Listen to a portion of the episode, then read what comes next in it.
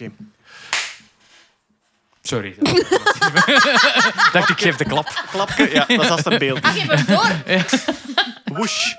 Oh, Dat hebben we nu nog nooit gedaan, toch? Dat is als er beeld is.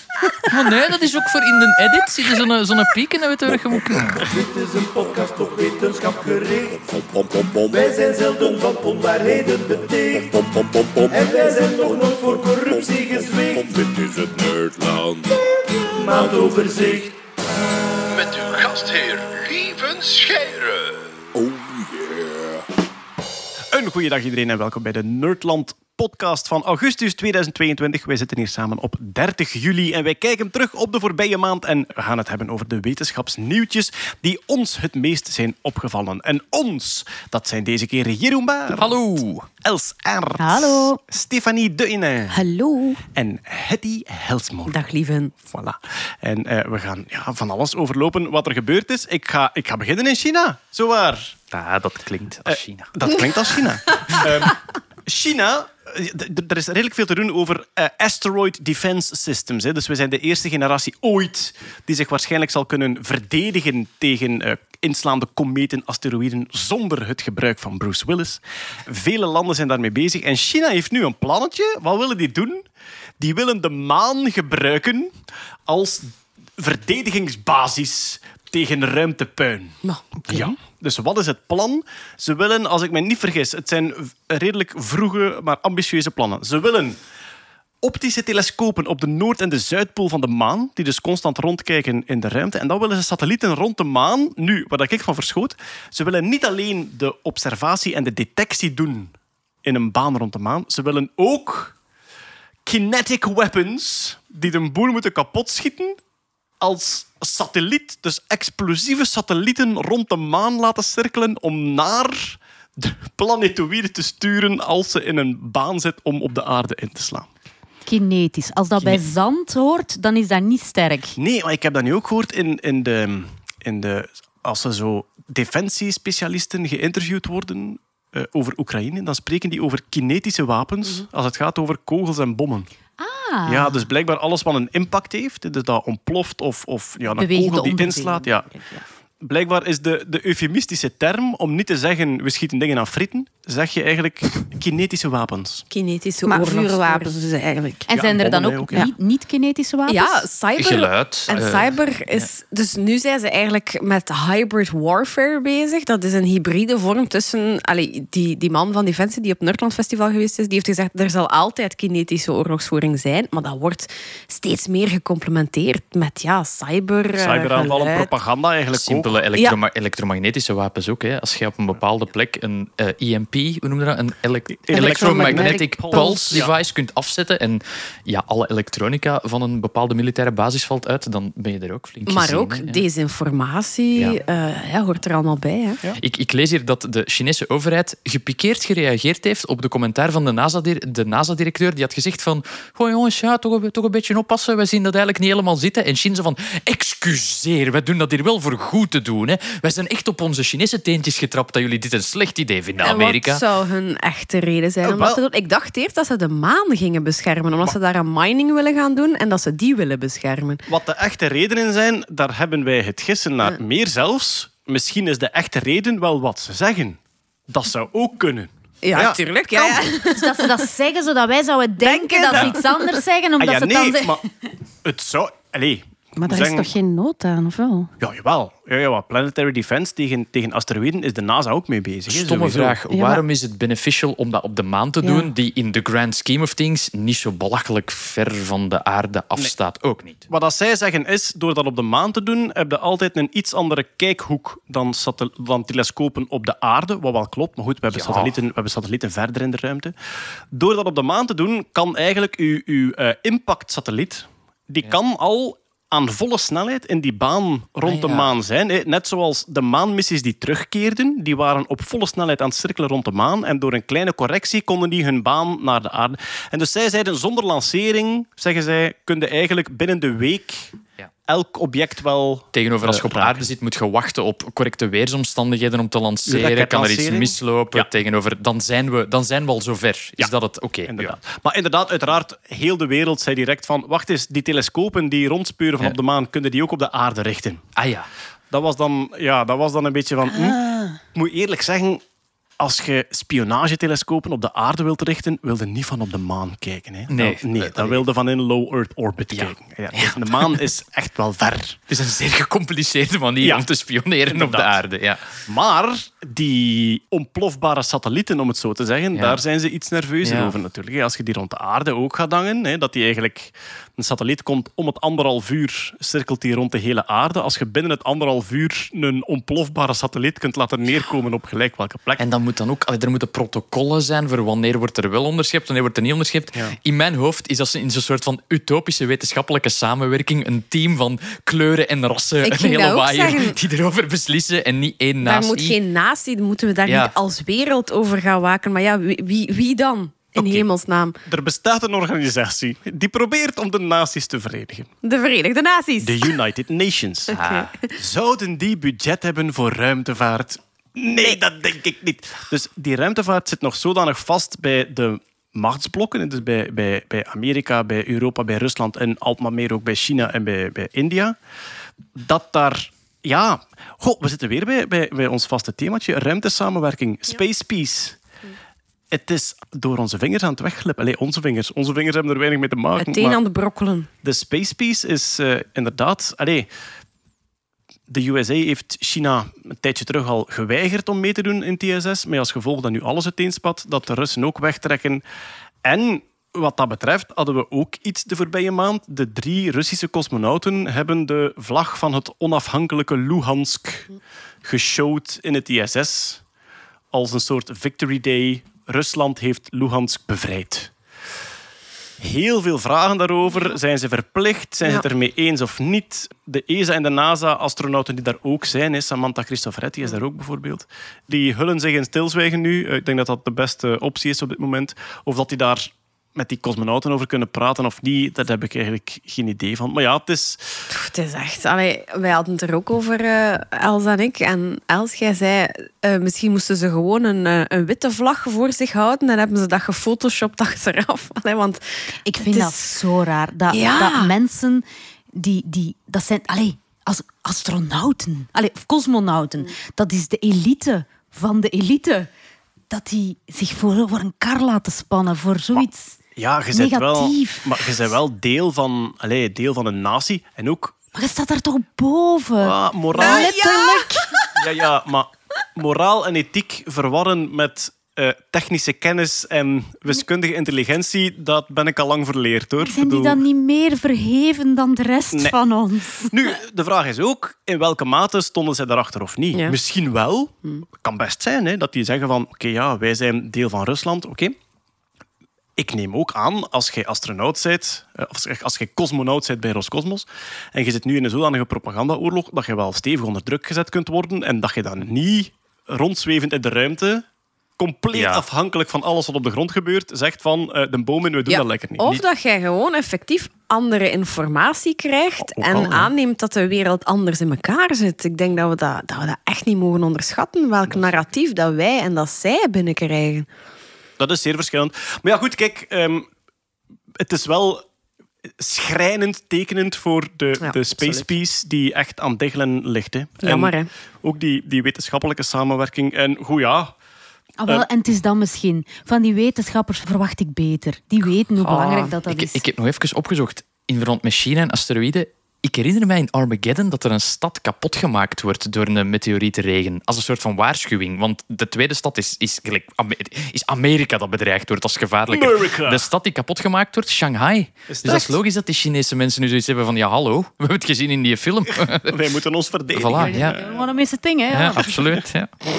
Voilà, kijk maar, dus dat, dat wil eh, de Chinese regering nu bouwen op de maan. En uiteraard veel internationale commentaar. En ja, wat zijn hun echte bedoelingen? Ik zeg het, hè, misschien is dat wel een echte bedoeling. NASA is ook bezig met asteroid defense, maar er zijn vele andere mogelijkheden. Binnenkort viert er iemand hun verjaardag op Mars. Ah, Ja. ik, wat ligt er momenteel op Mars? Curiosity. één van die robots dat er... Inderdaad, de Curiosity Mars robot die viert, ik denk de tiende verjaardag. Ja, denk het ook. tiende verjaardag van Curiosity. En er is een robotbouwer op aarde die dat wil vieren. Heel concreet, het zou kunnen op 5 of 6 augustus dat uw grasmaairobot Happy Birthday begint te zingen. Terwijl hij over een egeltje rijdt. Happy die day to you. Ja, uh, Husqvarna, een, eh, is dat Fins? Het klinkt Fins. Er staan veel te veel medeklinkers achter elkaar. Dus Dan is het Fins. Ja, voilà. Jonas uh, Geirnaert, mijn welbestaande neef, zegt altijd dat er ooit een, uh, een, een, vrachtwagen met klinkers gekanteld is in Finland.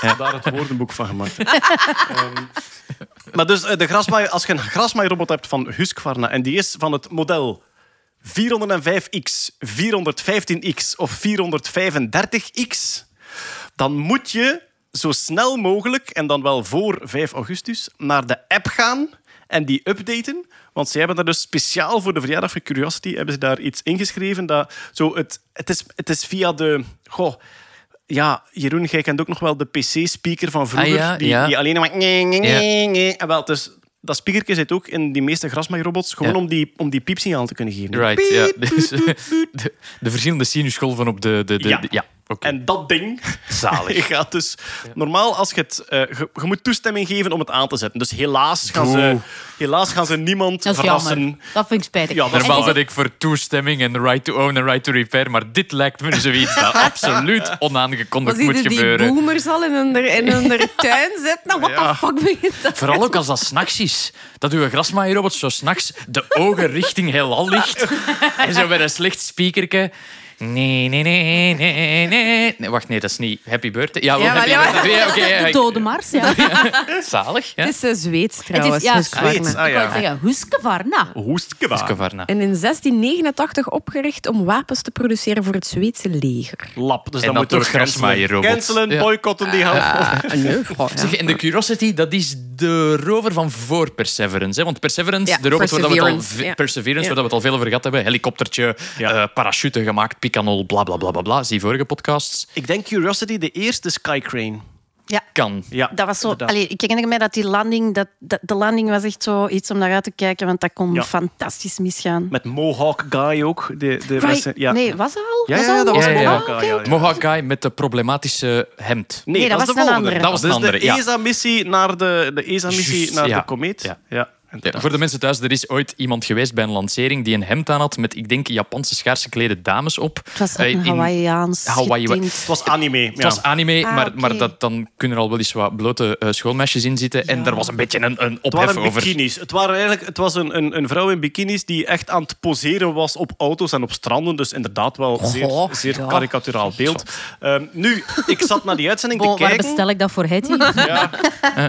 De Shirtstorm hebben ze dat genoemd. Sta- Shirtgate, was dat niet Shirtgate? Shirtstorm Ah, van, van Shitstorm. Shirtstorm. ja. Oh, natuurlijk. Ik zat naar die uitzending te kijken en er kwamen altijd maar ingenieurs in beeld die echt zo in maatpak zaten. En opeens zag ik een fysicus in korte broek en Hawaii-hemd met tatoeages op zijn been. En ik dacht echt, alright. Welke rode hebben ze daar binnengelaten? Het beeld was nog niet ingezoomd. Ah, oei, ja. En dus ik dacht van, oh cool, zo'n fysicus die eh, geen das en niks Hawaii-hemdje aan. Ik vond dat super tof.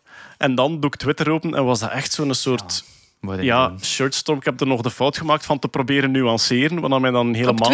Ja, ja. Van te Oh. zeggen van, ja, goh, ja, misschien is- heeft hij er... Misschien heeft, allee, hij heeft het vast zo niet bedoeld. Dat En moet je overlaten aan de professionals nuanceren. op Twitter. dat, dat is niet... hij had dat shirt cadeau gekregen van een vriendin van hem. Ah, oei, ja. Die wist dat dat zijn favoriete eh Anime-reeks, was. Ja. dus... Allee, het, het, het was een geweldig gepolariseerd Ook ding. zo die gast 's ochtends voor zijn kast. Oh, het is een speciale dag. Ja. Ik ga mijn hemd aandoen. Het is zover. Nu, die heeft nadien een Twitterstorm heeft hij echt zitten blijten op tv Ja. ook. hè. Dus echt zo. mooi. Ja, ja, die heeft hem echt geëxcuseerd. Zo een- een andere t-shirt aangedaan en geëxcuseerd van and I hurt people and I didn't mean to. En echt aan het Oh. Maar dat Terwijl- was voor... Vooral eh, spijtig dat ik het heb ja, ter- terwijl, dat, terwijl dat zijn, zijn missie van tien jaar werk Ja. eindelijk het was ja. Rosetta blijkbaar. De, Ah, ja, de Rosetta. Die geland was op ja. Rosetta. Ja. Ja. En En goed, de- uiteindelijk, de, de mensen die uiteindelijk eh, de kritiek gestart zijn, die zijn nu terug eh, vriendjes Ja. met hem, na zijn excuses. Dus dat is allemaal goed Hoe gekomen. vaak zijn die al terug niet meer vriend geweest en terug wel? Ik ben hem onlangs... Het was eh, Katie Mack, is zo een, eh, een Australische eh, vrouw die heel veel over sterrenkunde tweet. En zij was de eerste die eigenlijk de kritiek gelanceerd had. En daarna nam het een vlucht die zij er ook niet in gelegd had. en Katie dan Mack, zit dat het, die haar nieuwste boek is The End of Everything of zoiets in de aard. Eh, Ja. ja, eh, zeer, zeer leuk boekje. Eh, Ja. wacht even, hè. Maar goed, ik had dus geantwoord op een eh, tweet van Katie Mack en dat ga ik niet meer doen. Eh, trouwens, over Marsrovers gesproken. Ik heb onlangs gelezen dat de Perseverance een steentje in zijn schoen heeft. In de rupsband zit een steentje.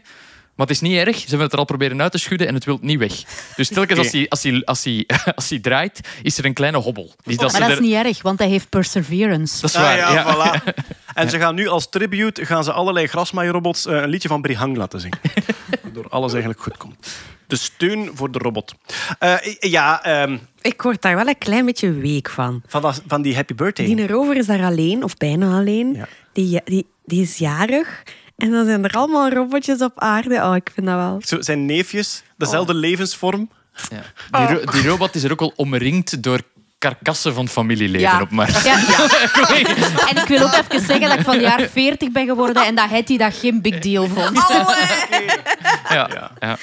Maar dus kijk, als je een eh Husqvarna-robot hebt van een van die eh, nummers, we zetten de link naar het artikel ook niks, in de niks show stopt notes. u ook om andere elektronische apparaten in huis op, Hey, op, op die datum idee. richting de hemel te Ja, richten. laten we dat en- allemaal samen Ja. doen. Ja, voilà. we gaan dat even eh, lanceren, lanceren, hier. ja. Iedereen is die iets van... Het is, ja, er op, op het internet vinden 5 augustus en 6 augustus. Ik neem aan dat dat Amerikaanse tijd en Europese tijd zal zijn. Hoeveel Arduino's kunnen de makers nog hier krijgen voor de... Waar is Kurt?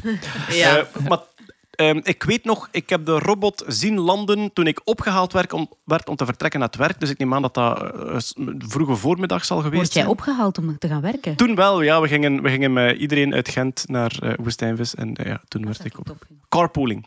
Eh voilà, maar dus ehm, eh, iedereen die iets robotachtig in huis heeft en die dat Happy Birthday wil laten zingen, ja, kijk. Ze rekenen gewoon 5 augustus als verjaardag. Dus 5 augustus, 0 uur middernacht. Oh ja, Ehm, voilà. Blijft op en eh, ja, richt uw microgolf richting de hemel. En, eh, De, de. Ik zou ook graag zoveel mogelijk van die dingen doorgestuurd krijgen. Liefst ook met eh, soundbite erbij, want eh, we gaan er iets mee doen. Voilà, dus ehm, die robotmaaiers trouwens, die gaan drie keer op 5 augustus gaan ze Ah op drie voilà. momenten zingen. Maar dit is een beetje een open oproep. Ik zou, ik, eigenlijk moeten we hem gewoon lanceren in het Engels ook. Laat zoveel mogelijk apparaten op Ja. 5 augustus Happy Birthday Yes, zingen. hallo. Liefst- Ehm, Zo origineel mogelijk, Liefst met een, fruitpers. met een zo crappy mogelijke speaker. Absoluut, ja. Hoe, hoe PC-speaker. Maar eh, ik, ik ken heel wat, wat geluidstechniekers die hier ook naar luisteren, want die sturen mij dan ook elke keer als het wel of niet goed is, uiteraard.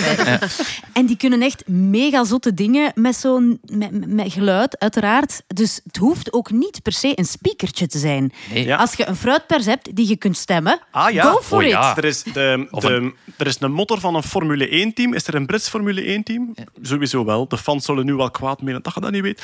De motor van het Britse Formule 1-team die eh, zingt God Save the Queen voor de race. Dus ze laten die gewoon draaien op verschillende frequenties. En Dat dan... is mega. Ja, ja, dus, dus ze laten in, in de motor echt...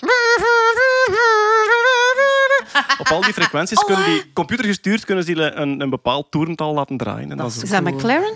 McLaren, Mercedes, Alpine, Aston Martin, Red Bull, Williams en Haas. Zijn allemaal Brits. allemaal. Zijn gebaseerd in de UK. Maar ja, dat dat Ah, is- maar McLaren ja. is wel Maar ja, kijk, als je zoekt eh, Formula One engine eh, sings Ja. God Save the Queen, dan Ja. eh gaat het... Maar alles kan, hè. als je een lichtjes flatulente sodastream hebt. Allee, als, je, als, je, als, je, als je hem getuned krijgt, alles Ja, is goed als ode aan de curiosity. Nu, het, is wel kort dag. Hè. Ik bedoel, Ja. hij, ko- hij komt uit op 3 augustus. We gaan het eerder al We lanceren. gaan het eerder op Twitter maar, moeten zetten. Maar dat is Het is een race tegen de tijd. Voilà, dus een compilatietje van happy birthdays door allerlei elektronica zou mooi zijn voor de Curiosity Robot. Stefanie, er was nieuws over een eh, cold case. En wie Amai. cold case zegt, die zegt Stefanie Deunen. Ja. Eh, De Summerton Man. Ik kende hem niet, dus misschien eerst eventjes... Ja hoor. Even, eerst eventjes uitleggen eh, wie of wat of hoe is de Summerton Man. De Summerton Man is eigenlijk een van de meest mysterieuze eh, John Doe cases in het true crime landschap. John Doe being... John Doe being een onbekende man. Die John- is dood aangetroffen. Ja, John Doe wordt in, in eh, Engelstalige landen erbij een lijk geschreven waarvan ze geen naam hebben. En voor vrouwen is het Jane. Jane Doe. Klopt. Ja. Ja. We spreken 10 december 1948. A rainy day. Ah, yes. Nee, a very, very sunny sunny day. day. Want we zitten in Adelaide. In Adelaide, eh, in Australië. Ja. daar wordt op het strand een man gevonden, overleden. En dat is nogal, het is nogal een rare situatie, want hij ligt daar in een maatpak. Het is, het is daar vrij warm, dus dat is al een beetje vreemd. Ik denk dat ze dan onmiddellijk zijn foto verspreid hebben in Australië en dat er eigenlijk niemand reageerde, wat dat heel gek is. Dat is heel gek. Maar niet alleen dat is gek, want als ze zijn, als ze zijn kledij onderzoeken, eh, dus dat maatpak dat hij aan heeft, alle etiketjes zijn daaruit geknipt. Dus alle, alle kledij die hij aan heeft, alle etiketjes zijn daaruit geknipt. Ze zeggen ook, hij heeft opmerkelijke kuiten. Eh, de, de kuiten van een... de Wat een gek. Als ik echt- ooit kom te overlijden, please, zet dat in de krant. Dat is wel Dat opmerkelijke kuiten. niet uw kuiten zijn. Jeroen. Dat is ook zo de kennersblik van de lijkschouwer. Ja. Opmerkelijke kuiten. Ik was al eens bij een dokter. Impressionante amandelen. Dus, Dat had hij ja. niet, maar hij had wel ook zeer vreemde oren en tanden. Eh, door, door, genetische, door een of andere genetische rariteit. Was het een ork? Dat niet, maar door een of andere genetische rariteit had hij ja, misvormingen aan zijn oren en hij had geen hoektanden. Dat komt nog, eh, dat komt nog terug. Geen hoek dan. Nu, Geen die zaak is heel lang mis... Want eh, we spreken over jaren 70. 1948. 48. Wat ze later nog ontdekken, is dat er in eh, zijn borstzakje een klein papiertje zit. En dat klein papiertje, daar rollen ze uit en daarop staan de woorden Tamam Shoot. Dat blijkt precies te zijn voor dit is het einde. Maar Allemaal jongens, vreemd. Dat Allemaal is, dat echt zo'n escape room Dat een daar film, vindt, hè. ja. We zijn er nog niet. Moest je ergens een code voor een slotje vinden ook? Ja. We zijn er nog niet, want de politie vindt ook ergens in, een, eh, in zo'n lokker aan het treinstation vinden ze een koffer die ze aan hem kunnen linken. En in die koffer zit, daar zit kledij die dat wel gelabeld is, Ah, ja. waar dat inderdaad de naam T. Keen in staat. Oké. Eh, ze vinden daar nog wat ander raar. Ja, hij heeft twee scharen bij. Ik weet niet waarom dat je dat doet. Een tournevis. Ja. nog een wat- maker. Nog wat. Als Kurt ooit omkomt, als Kurt ooit omkomt op weg naar de code van Koppers, dan gaat dat zo'n, gaat dat zo'n zaak zijn. Ja, we hebben in zijn, kuiten. in zijn jas een soort van draad gevonden. Als je er stroom op zet, maakt dat een code. Maar dus er is de voorbije 70 jaar al is daar naar gezocht en is er eigenlijk niks gevonden. Nee, inderdaad. Ze hebben, ja, ze hebben zijn foto verspreid in de krant. Ze hebben zelfs een buste gemaakt, een, een, een gipsen afdruk van hem. Dat hebben ze aan verschillende mensen getoond. Ze hebben dan nog een oproep gedaan in verband met die Tamam Shoot. Dat, bleek dus in, dat blijkt de laatste zin te zijn van een, een of ander Persisch poëzieboek. Hebben ze daar ook een oproep voor gedaan, van wie heeft dat, wie heeft dat boek? Er blijkt iemand dat boek te hebben die zegt van ja, eh, ik heb dat in mijn auto gevonden. Op de dag dat die mens is verdwenen, heb ik inderdaad in mijn auto een Persisch poëzieboek gevonden waaruit dat, dat papiertje is gescheurd. Die brengt hij naar de police. In dat boek staat er een telefoonnummer. En staan er ook een aantal lijnen code. Het is echt een escape room. Het is ongelooflijk, ja. ja. Gewoon We een moeten nog eens strijken. Misschien, misschien dat ze nog met citroensap of zoiets. Die code die is nooit gekraakt geweest, ook niet door eh, professionele codekrakers.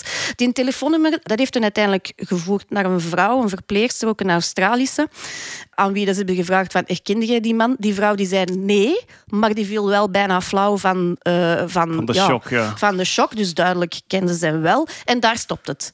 En daar is het gestopt. En gedurende al die jaren hebben heel veel mensen heel veel theorieën gehad. En wa- aan wat denkt je als je nu deze allemaal hoort? De- 48 denk ik aan ja, de, oorlog. Ja. En als ik er nu bij zeg dat het dus aan het begin van de Koude Oorlog... Ja, ding, ding, ding, ding, ding, punten vergeten. Dat was dus ook wat ik dacht. Ah, ja. Spionage. De, de etiketjes uit de... Ah, en dat kofferken en En al. dat koffertje en geen papieren en dit en dat. Zwat. Dat was dus ook mijn favoriete theorie. Maar er is super lang naar gezocht. Waarom zit dit nu in een Ja. wetenschappelijke podcast? In We plaats hebben hem van- hier te gast. In plaats van een true crime, dat is natuurlijk de methode die ze nu gebruikt hebben en waar de grote doorbraak uitgekomen is. Inderdaad, er is een onderzoeker die zich daar enorm in heeft vastgebeten. En die heeft het befaamde genealogische DNA-onderzoek gedaan op een paar haren die hij nog heeft kunnen recupereren van die buste. Van die gipsafdruk. Van Ze die hebben- gipsafdruk. Ze hebben een gipsafdruk Oh, gemaakt. nee, ze hebben uit de haarwortels die daarin zaten, ja. hebben ze zijn DNA uitgelezen. Dat hebben ze op Ancestry gezet en op 23andMe enzovoort. En daar hebben ze familieleden uitgehaald en de stamboom opgezet. Dankzij lieve scheren. Ah, nee, nee, nee. Ik zat er Van niet bij. 4000, van 4000 naar één persoon. getrianguleerd. Dus 4000 genetische linken. De, Ja. dichtst, de dichtstbijzijnde derde graads neef. Langs twee kanten wel. Ja, Ja. Zowel langs de moeder- als de vaderkant. En het blijkt te gaan om de heer Charles Webb, een Australiër. Dus geen Amerikaan, zoals eh, veel mensen dachten. Dat was een ingenieur en een meubelmaker. En Alweer Kurt. hij had een schoonbroer genaamd Thomas Keen. Dus dat Oh. klopt dan met die, ja, met die etiketjes van, van die kleren die hij bij had. En verder weet men eigenlijk niet veel. Allee. Men veronderstelt. hij, is hij is gescheiden. Hij is gescheiden en... Van ja, die verpleegster dan? van, of- nee, nee, Van, van, zijn, van, van zijn echte vrouw. En zijn echte vrouw heeft hem toen ja, allee, als vermist opgegeven. Maar hij woonde elders zeker, hè? hij woonde in Melbourne. Hij ja. heeft eigenlijk op een, bepaalde, op een bepaalde dag heeft hij tegen zijn vrouw gezegd... Het is gedaan en is hij verdwenen. En zijn vrouw had geen spoor. En die is hem dan na heel lang, na maanden, gaan, is hij gezegd van kijk, hij is verdwenen en ik wil scheiden, want hij is vermist. Voilà. En dat is het laatste dat ze ervan gehoord hebben. Maar dan heeft het nog een jaar en een half geduurd eer dat hij gevonden is aan de, aan de zee daar. Hij is, Ja, over die scheidingsdatum, er zijn toch wel verschillende bronnen over. Maar ja, hij is gaat- verdwenen in april 47 en gevonden in december 48. Ja, Ja, dus die heeft nog een tijdje rondgezwerfd, blijkbaar. ja, een van de theorieën... Maar gedaan. Allee, eh, wat ik het meest plausibel vind, na overleg met andere mensen, is dat hij wel een relatie had met die verpleegster. En dat hij daar een geheime relatie mee had. Ze, hij, had, hij was zijn vrouw beu of zijn vrouw heeft hem buiten gezet, weet ik veel. Hij gaat naar Adelaide om zijn minnares op te zoeken. Hij, hij vangt daar bot. En hij pleegt dan inderdaad zelfmoord op het strand op een zeer vreemde bewijzen. Ja, zou Fun fact, om er nog iets aan toe te voegen. Die onderzoeker die daar dus heel zijn leven aan heeft eh, geconsacreerd, die is getrouwd met de kleindochter van die verpleegster. Nee. Ja. Nou, Maar ja, was daarom dat, dat, was het hem dus- boeide? Nee, nee. Hij heeft haar leren, hij heeft haar leren kennen Tijdens in dat zijn, onderzoek? In zijn onderzoek van jaren en jaren en jaren. En, want heel veel mensen dachten dat de zoon van die verpleegster, die net, dat was een balletdanser, die had ferme kuiten, en die had ook, die had dezelfde oren en dezelfde tanden als die mens. Geen hoektanden. Geen hoektanden en heel rare oren. En dat blijkt dus totaal geen familie te zijn. Ah, Dus dat is nu- ongelooflijk toeval. Ah, dus, want ze hebben nu via DNA kunnen Ja. ze zien... Het zijn de zo niet. Het is er niet, het is er niet. Maar het is echt... Allee, als je nu mensen die een beetje in verwarring zitten thuis, je moet het op je gemak eens opzoeken. Het is echt een waanzinnige zaak.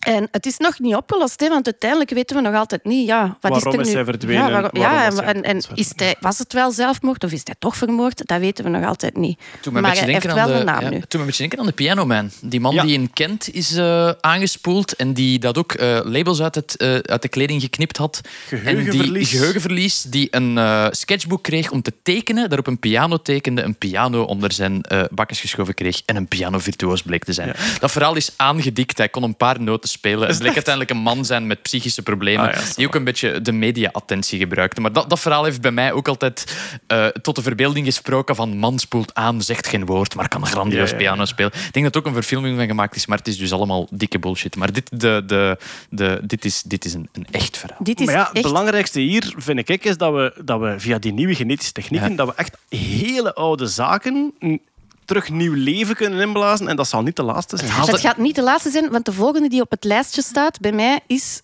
de zaak van John Benet Ramsey. Ik ga ze niet uit de doeken doen. Mensen moeten het maar eh, zelf, eh, zelf gaan, eh, gaan lezen. Trigger warning. Het gaat over een kindje dat vermoord is.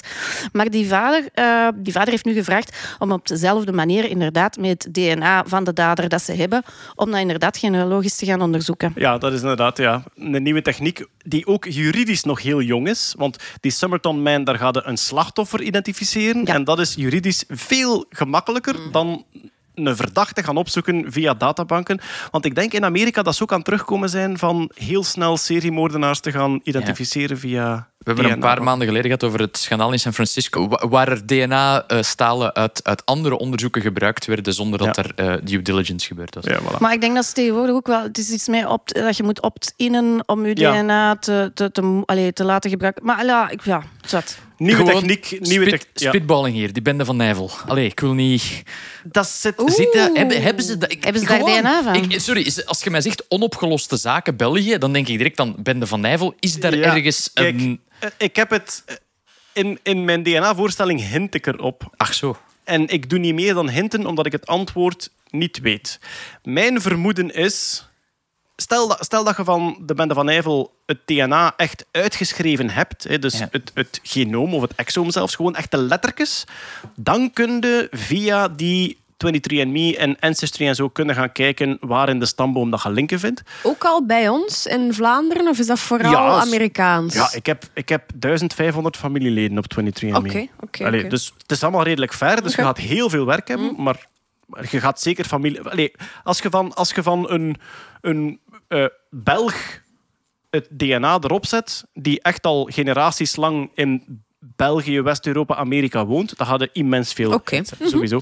Maar de vraag is, en dat weet ik dus niet, is het DNA bijgehouden als lettercode of als die streepjes die je zo na een gel-elektroforese krijgt? Want daar kun je veel minder mee doen. Niks, Ik weet, dat ze in, ik weet dat ze in 2020 nog DNA-stalen van tientallen mannen en vrouwen hebben afgenomen in naam van het onderzoek. Maar de, de druk zit erachter omdat in 2025 verjaart het. Ah, ja, oké. Maar ze Ja, kunnen dat stutten. Hè? Dus het, het Ah, ja. principe van verjaring is als er, als er bijvoorbeeld iemand zegt van ja, maar kijk, er, is nu nieuw, eh, er Ja, zijn nu de- nieuwe technieken. Doorbraak. Dus Ja. we- niet per se een doorbraak, maar het zicht op een doorbraak, dan kan de zaak gestut worden. Het is een juridische vraag. ja. Dus eh, inderdaad, afstammingsonderzoek met DNA van cold cases in België doen we niet, is nog niet toegestaan. En dat is een juridische vraag. Eh, technisch gezien, ehm, allee, technisch is het gemakkelijk, maar juridisch is het heel moeilijk. En je wilt niet het veel te snel toestaan om dan achteraf ongeldig verklaard te worden. dat willen we natuurlijk ook niet.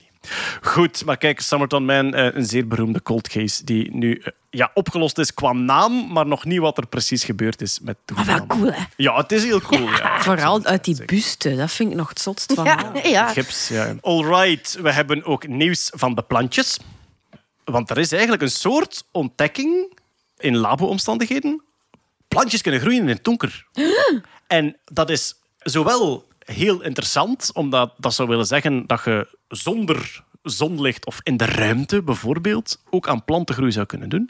Maar aan de andere kant denk ik dat sommige mensen nu zeggen: wat? Hoe kan dat nu? Ja, ik zeg, jongens, fotosynthese, Ah. dat heb ik geleerd in de biologieles toen ik 12 was. Fotosynthese, maar Yes. dus Foto, licht. planten gebruiken energie van de zon om CO2 uit de lucht te halen, dat koolstofje daar af te krijgen en dat koolstofje gebruiken zij als bouwsteen voor hun eigen stengel of stam. hè. Want een, een plant haalt zijn bouwstoffen niet uit de grond. Een plant is hard geworden lucht. Ja. Een plant gebruikt zonlicht als energiebron om laag-energetische moleculen zoals CO2 om te zetten in dan hoog-energetische koolstofverbindingen waarmee dat zij zichzelf opbouwen. Suikers, hè? Eh, eh, ja, en cellulose en allee, zo, al, al, die, al die dingen. Maar de vraag is dan, als, er, als het donker is, waar haalt die plant dan zijn energie vandaan om te groeien? Ik ga heel even... Er staat in eh Doeboek 2, Doeboek Kleine Nerds 2, een heel tof proefje om dat zichtbaar te maken. Als je dat nu een keer met kinderen zou willen doen, dat gaat met kerstlampjes. Je moet zo wat waterkersen... Tuinkers, ja. Ja. Oh, sorry, sorry. Nee, Els, nee. Amai. Dat moet plezant zijn als je dat boek schrijft. Jezus. De sfeer zit goed. Zeg, eh, maar wacht, en dat proefje is niet in het donker. Dat heeft niet... Ah, wel. Nee, nee, het is, het is een variatie. Het is Ah, een ja. variatie. Dus eh, wat dat je eigenlijk doet, is eh, je zaait tuinkers. Kleine plantjes. In een schoendoos. En eh, je pakt zo de lampjes van in de kerstboom. Ja. Met veel kleurtjes. En je steekt de blauwe en de rode door gaatjes in één doos. En de groene door gaatjes in een andere doos. Right. En die plantjes, allez, zo die, die beginnen te kiemen en te doen. En die met die blauwe en die eh, rode, die worden kei mooi, vol. Daar kun je echt van eten, dat is super tof. En die groene, die blijven zo klein, zielig, verpieterd. En die doen gewoon niks, omdat die niks kunnen met groen licht. Golflengtes dus. Ja. Elektromagnetische golven, golflengtes. Voilà, inderdaad. Planten gebruiken maar bepaalde golflengtes van energie. Er zijn maar bepaalde golflengtes die ze kunnen absorberen. En groen hoort daar natuurlijk niet bij. Ze hadden even Ah, nee. goed in het donker Ja. kunnen Want daar staan. Die zijn reflecteren groen, ze. ja. Het feit dat ze het, groen, het, feit dat ze het groen terug wegsturen, kunnen we niks mee doen, is de reden dat die groen zijn. Eh, dus dat kun je inderdaad met kerstlampjes kunnen die onder groen licht zetten en onder blauw, paars, eh, rood licht zetten. Maar zonder licht. Ja. Maar zonder licht, dan is nog altijd het mysterie. Hoe doen ze het? Nu, onderzoekers hebben een manier gevonden om eh, met elektriciteit, dus dat is de nieuwe energiebron, op elektrische wijze gaan zij eh, CO2 en ik denk waterstof gaan zij combineren tot een nieuwe chemische stof met een hoge interne energie. En als ze die voederen aan de planten, dan kunnen zij de chemische energie van die stof gebruiken om verder te bouwen. Dus Wacht, de dus de energiebron... plant zet niet zelf CO2 en water of waterstof om in A. Ah, ja, Ja. sorry. Ja, ja. Maar Dat is gelijk dat ze ons zuurstofrijk bloed geven en dat ze zeggen, die longen, die heb je niet meer nodig. Ja, ja. oké. Maar wacht, wacht, wacht. ja. Wacht, wacht, Ja. wacht. Het verhaal is nog niet ten einde. Wat wil dat zeggen? Dat wil zeggen dat jij in een donkere container met alleen maar een zonnepaneel erop... Ja, zonnepaneel is misschien... Ja, dan gebruik je wel weer zonlicht. Maar Ja, nee, ja, Oké, maar een container met een batterij of een container met een nucleaire unit... Ja, Ja, keigoed, jongens. ik heb het over de ruimte. Ja, ik heb het over, ja. dus, Oh, ja, ja, dus je vliegt door de ruimte, je stuurt een raket naar Mars, die heeft veel te weinig zonlicht onderweg. Je geeft die gewoon genoeg elektriciteit mee, of een accu mee, of een nucleaire energiebron mee. Dan kan die planten laten groeien in het volstrekte donker. Er is nog meer. Natuurlijk, het is enkel in het labo gedaan, maar op de berekening die ze nu gemaakt hebben, de efficiëntie in het labo, als je zonlicht via zonnepanelen omzet in elektriek en dan met die methode de hoogenergetische stoffen aan de planten geeft, zijn ze 18 keer efficiënter dan als ze zelf van het zonlicht gebruik maken. Oh, wauw. Planten, zijn, planten maken gebruik van zonlicht, maar uit ingenieursstandpunt op een zeer inefficiënte manier. hè. Ik Ja, bedoel, maar ze moeten het zelf doen of ze leren het niet. ja, maar ja, er wordt gezegd, we gaan biofuels maken en we gaan koolzaad laten groeien. Dat kan, maar planten zijn heel morsig met het energie van dat zonlicht. Als je een Er is veld... toch genoeg hè, voor Ah, wel, hen. dat is het. Als je een koolzaadveld vol zou zetten met zonnepanelen, dan haalde een veelvoud van energie daaruit dan dat je uit die koolzaadolie haalt. Natuurlijk, je hebt Maar- dan geen plantengroei en geen natuur, dus dat is ook... Ergens wringt dat toch. Ik vind niet oké. Nee, ik. Ik trek hier de lijn. Planten hebben gelijk één ding dat ze kunnen. Eén ding. Dat is hun, dat is hun, hun bread and En butter. Dat is dan- hun trucsken. En dat gaan we wegpakken. Maar ik ben er het. Alle. Kijk, het, ik ben Ja. het ermee eens. Ja, ja. Natuurlijk, gevoelsmatig heb je liever wat plantengroei. En plantengroei is dat ook voor ecodiversiteit en voor gelijk wat. Ik heb het zuiver over het cijfertje in energieopbrengst. Dus een veld zonnepanelen gaat zuiver qua getallijke energieopbrengst meer opbrengen dan koolzaadolie en biofuels, bijvoorbeeld. Maar dus, kijk, dat is nu een nieuwe ontdekking. Natuurlijk, het is vroeg dag. Dus ze hebben het nog maar net gemeld dat ze gewoon elektrisch, elektrisch gezien chemicaliën kunnen maken die de planten Hoe geven ze kunnen de voeden. planten die chemicaliën? Is dat in de grond waarin dat die groeien? Ik zou denken dat dat, Fijne mist? dat, dat via het water is. Ja, ik weet Ah, niet of, of het gasvormig of vloeibaar is, dat weet ik niet Ah, precies. oké. Ja. Ja, in het donker. is moeilijk. waar ik het, het weet. Ja, maar ja. Alright, we gaan nog naar een beetje natuur en engineering. eh, want Jeroen, eh gekkopootjes. Iedereen Ja. met een beetje interesse in natuur en engineering en zeker biomimicry heeft de gekkopootjes wel al eens eh, bestudeerd of iets over gelezen. Gekko's hebben zo teentjes die uitkomen op een bolletje. En dat bolletje ziet er heel bizar uit met allemaal laagjes en haartjes. En die kunnen daarmee omhoog lopen op een Op muur. glas zelfs. Ja, en je kunt dat zien in eh, het boek, het fantastische boek. Ik heb een vraag. Twee. Ah, is het echt? Ja, da- daar staat een vraag in en ik heb de gekkopootjes Dat weten we dus al langer waarom dat, dat kan. Dat komt Van omdat... der Waalkrachten. Ah, ja, inderdaad. Op die pootjes zitten enorm kleine haartjes met de naam setae. En op die haartjes zitten nog eens veel kleinere haartjes genaamd spatulae. En die dingen zijn zo klein dat die op moleculair niveau eh, interageren met de atomen van het glas of van het oppervlak waar je inloopt en dat je een magnetische aantrekkingskracht krijgt. Je Wat? zit op het, op het niveau van de Van der Ja, Waalkracht. Van der. Waalskracht is eigenlijk een, ik denk een verzamelnaam. Ik denk niet dat één specifiek iets is. Maar dus als je, ehm, als je twee atomen bij elkaar brengt, soms maken die een chemische binding. Dan hangen ze echt aan elkaar via de elektronbanen die ze delen met elkaar. Maar het gebeurt ook vaak dat atomen geen chemische binding maken, maar toch zo dicht bij elkaar zitten dat ze een, een aantrekkingskracht hebben tegen elkaar. En de typische cohesiekrachten, dus eh, water dat in druppeltjes samentrekt, eh, adhesiekrachten, ehm, als je een, een vel plastiek, als je, daar, als je dat nat maakt en dan tegen een glas duwt, blijft dat er ook goed aan plakken. Dat zijn allemaal van der Waalskrachten. Dus geen chemische bindingen, maar wel um, atomenmoleculen die een onderlinge aantrekking hebben als ze dicht bij elkaar zitten. Dat wisten we dus al. Wat is er deze maand ontdekt? Er hebben mensen een wiskundig model gemaakt van hoe dat die, eh, die kleine spatai en, eh, spatulae en setae werken bij gekko's. Wat blijkt, op die kleine haartjes zitten ook nog eens hele kleine lipiden die dat het water op een heel, heel, heel, heel, heel microscopisch klein niveau Dus vetmoleculen. verdrijven. Vetmoleculen. Ja. Die verdrijven het water zodat het oppervlak beter contact maakt met die haartjes. Dat is ook als ook, die haartjes zijn op een bepaalde manier georiënteerd. En door de oriëntatie van hun poot te veranderen, kan een gekko de ehm, adhesie van die poot regelen. Dus als die, die gecko die plakt tegen een raam, als hij op een bepaald moment wilt wegspringen, dan eh, kan die individueel de tenen veranderen van oriëntatie om zo die krachten, dus de oriëntatie van die haartjes te veranderen en zo direct te kunnen vertrekken. Dat is ongelooflijk. Dat is in, eh in wetenschappen in het onderzoek, dat in eh, Oregon, Denmark en in Duitsland is gevoerd, zei van een gecko is per definitie niet plakkerig. Ja. Vele mensen denken een gecko, ah, dat is een plakkerig beest, dat blijft tegen een muur plakken omdat dat plakkerig is. Nee, die gecko die doet iets om die plakkerigheid te genereren. Maar Dat hij is de- kleeft niet, hè? Hij kleeft niet, nee. Hij, Ja. hij, hij, hij is... Hij, ja, hij magnetisch, hij hangt. Dat is hij eigenlijk hangt zoals sommige ja. mannen. Die kleven Ja. niet, maar toch krijgen die niet weg.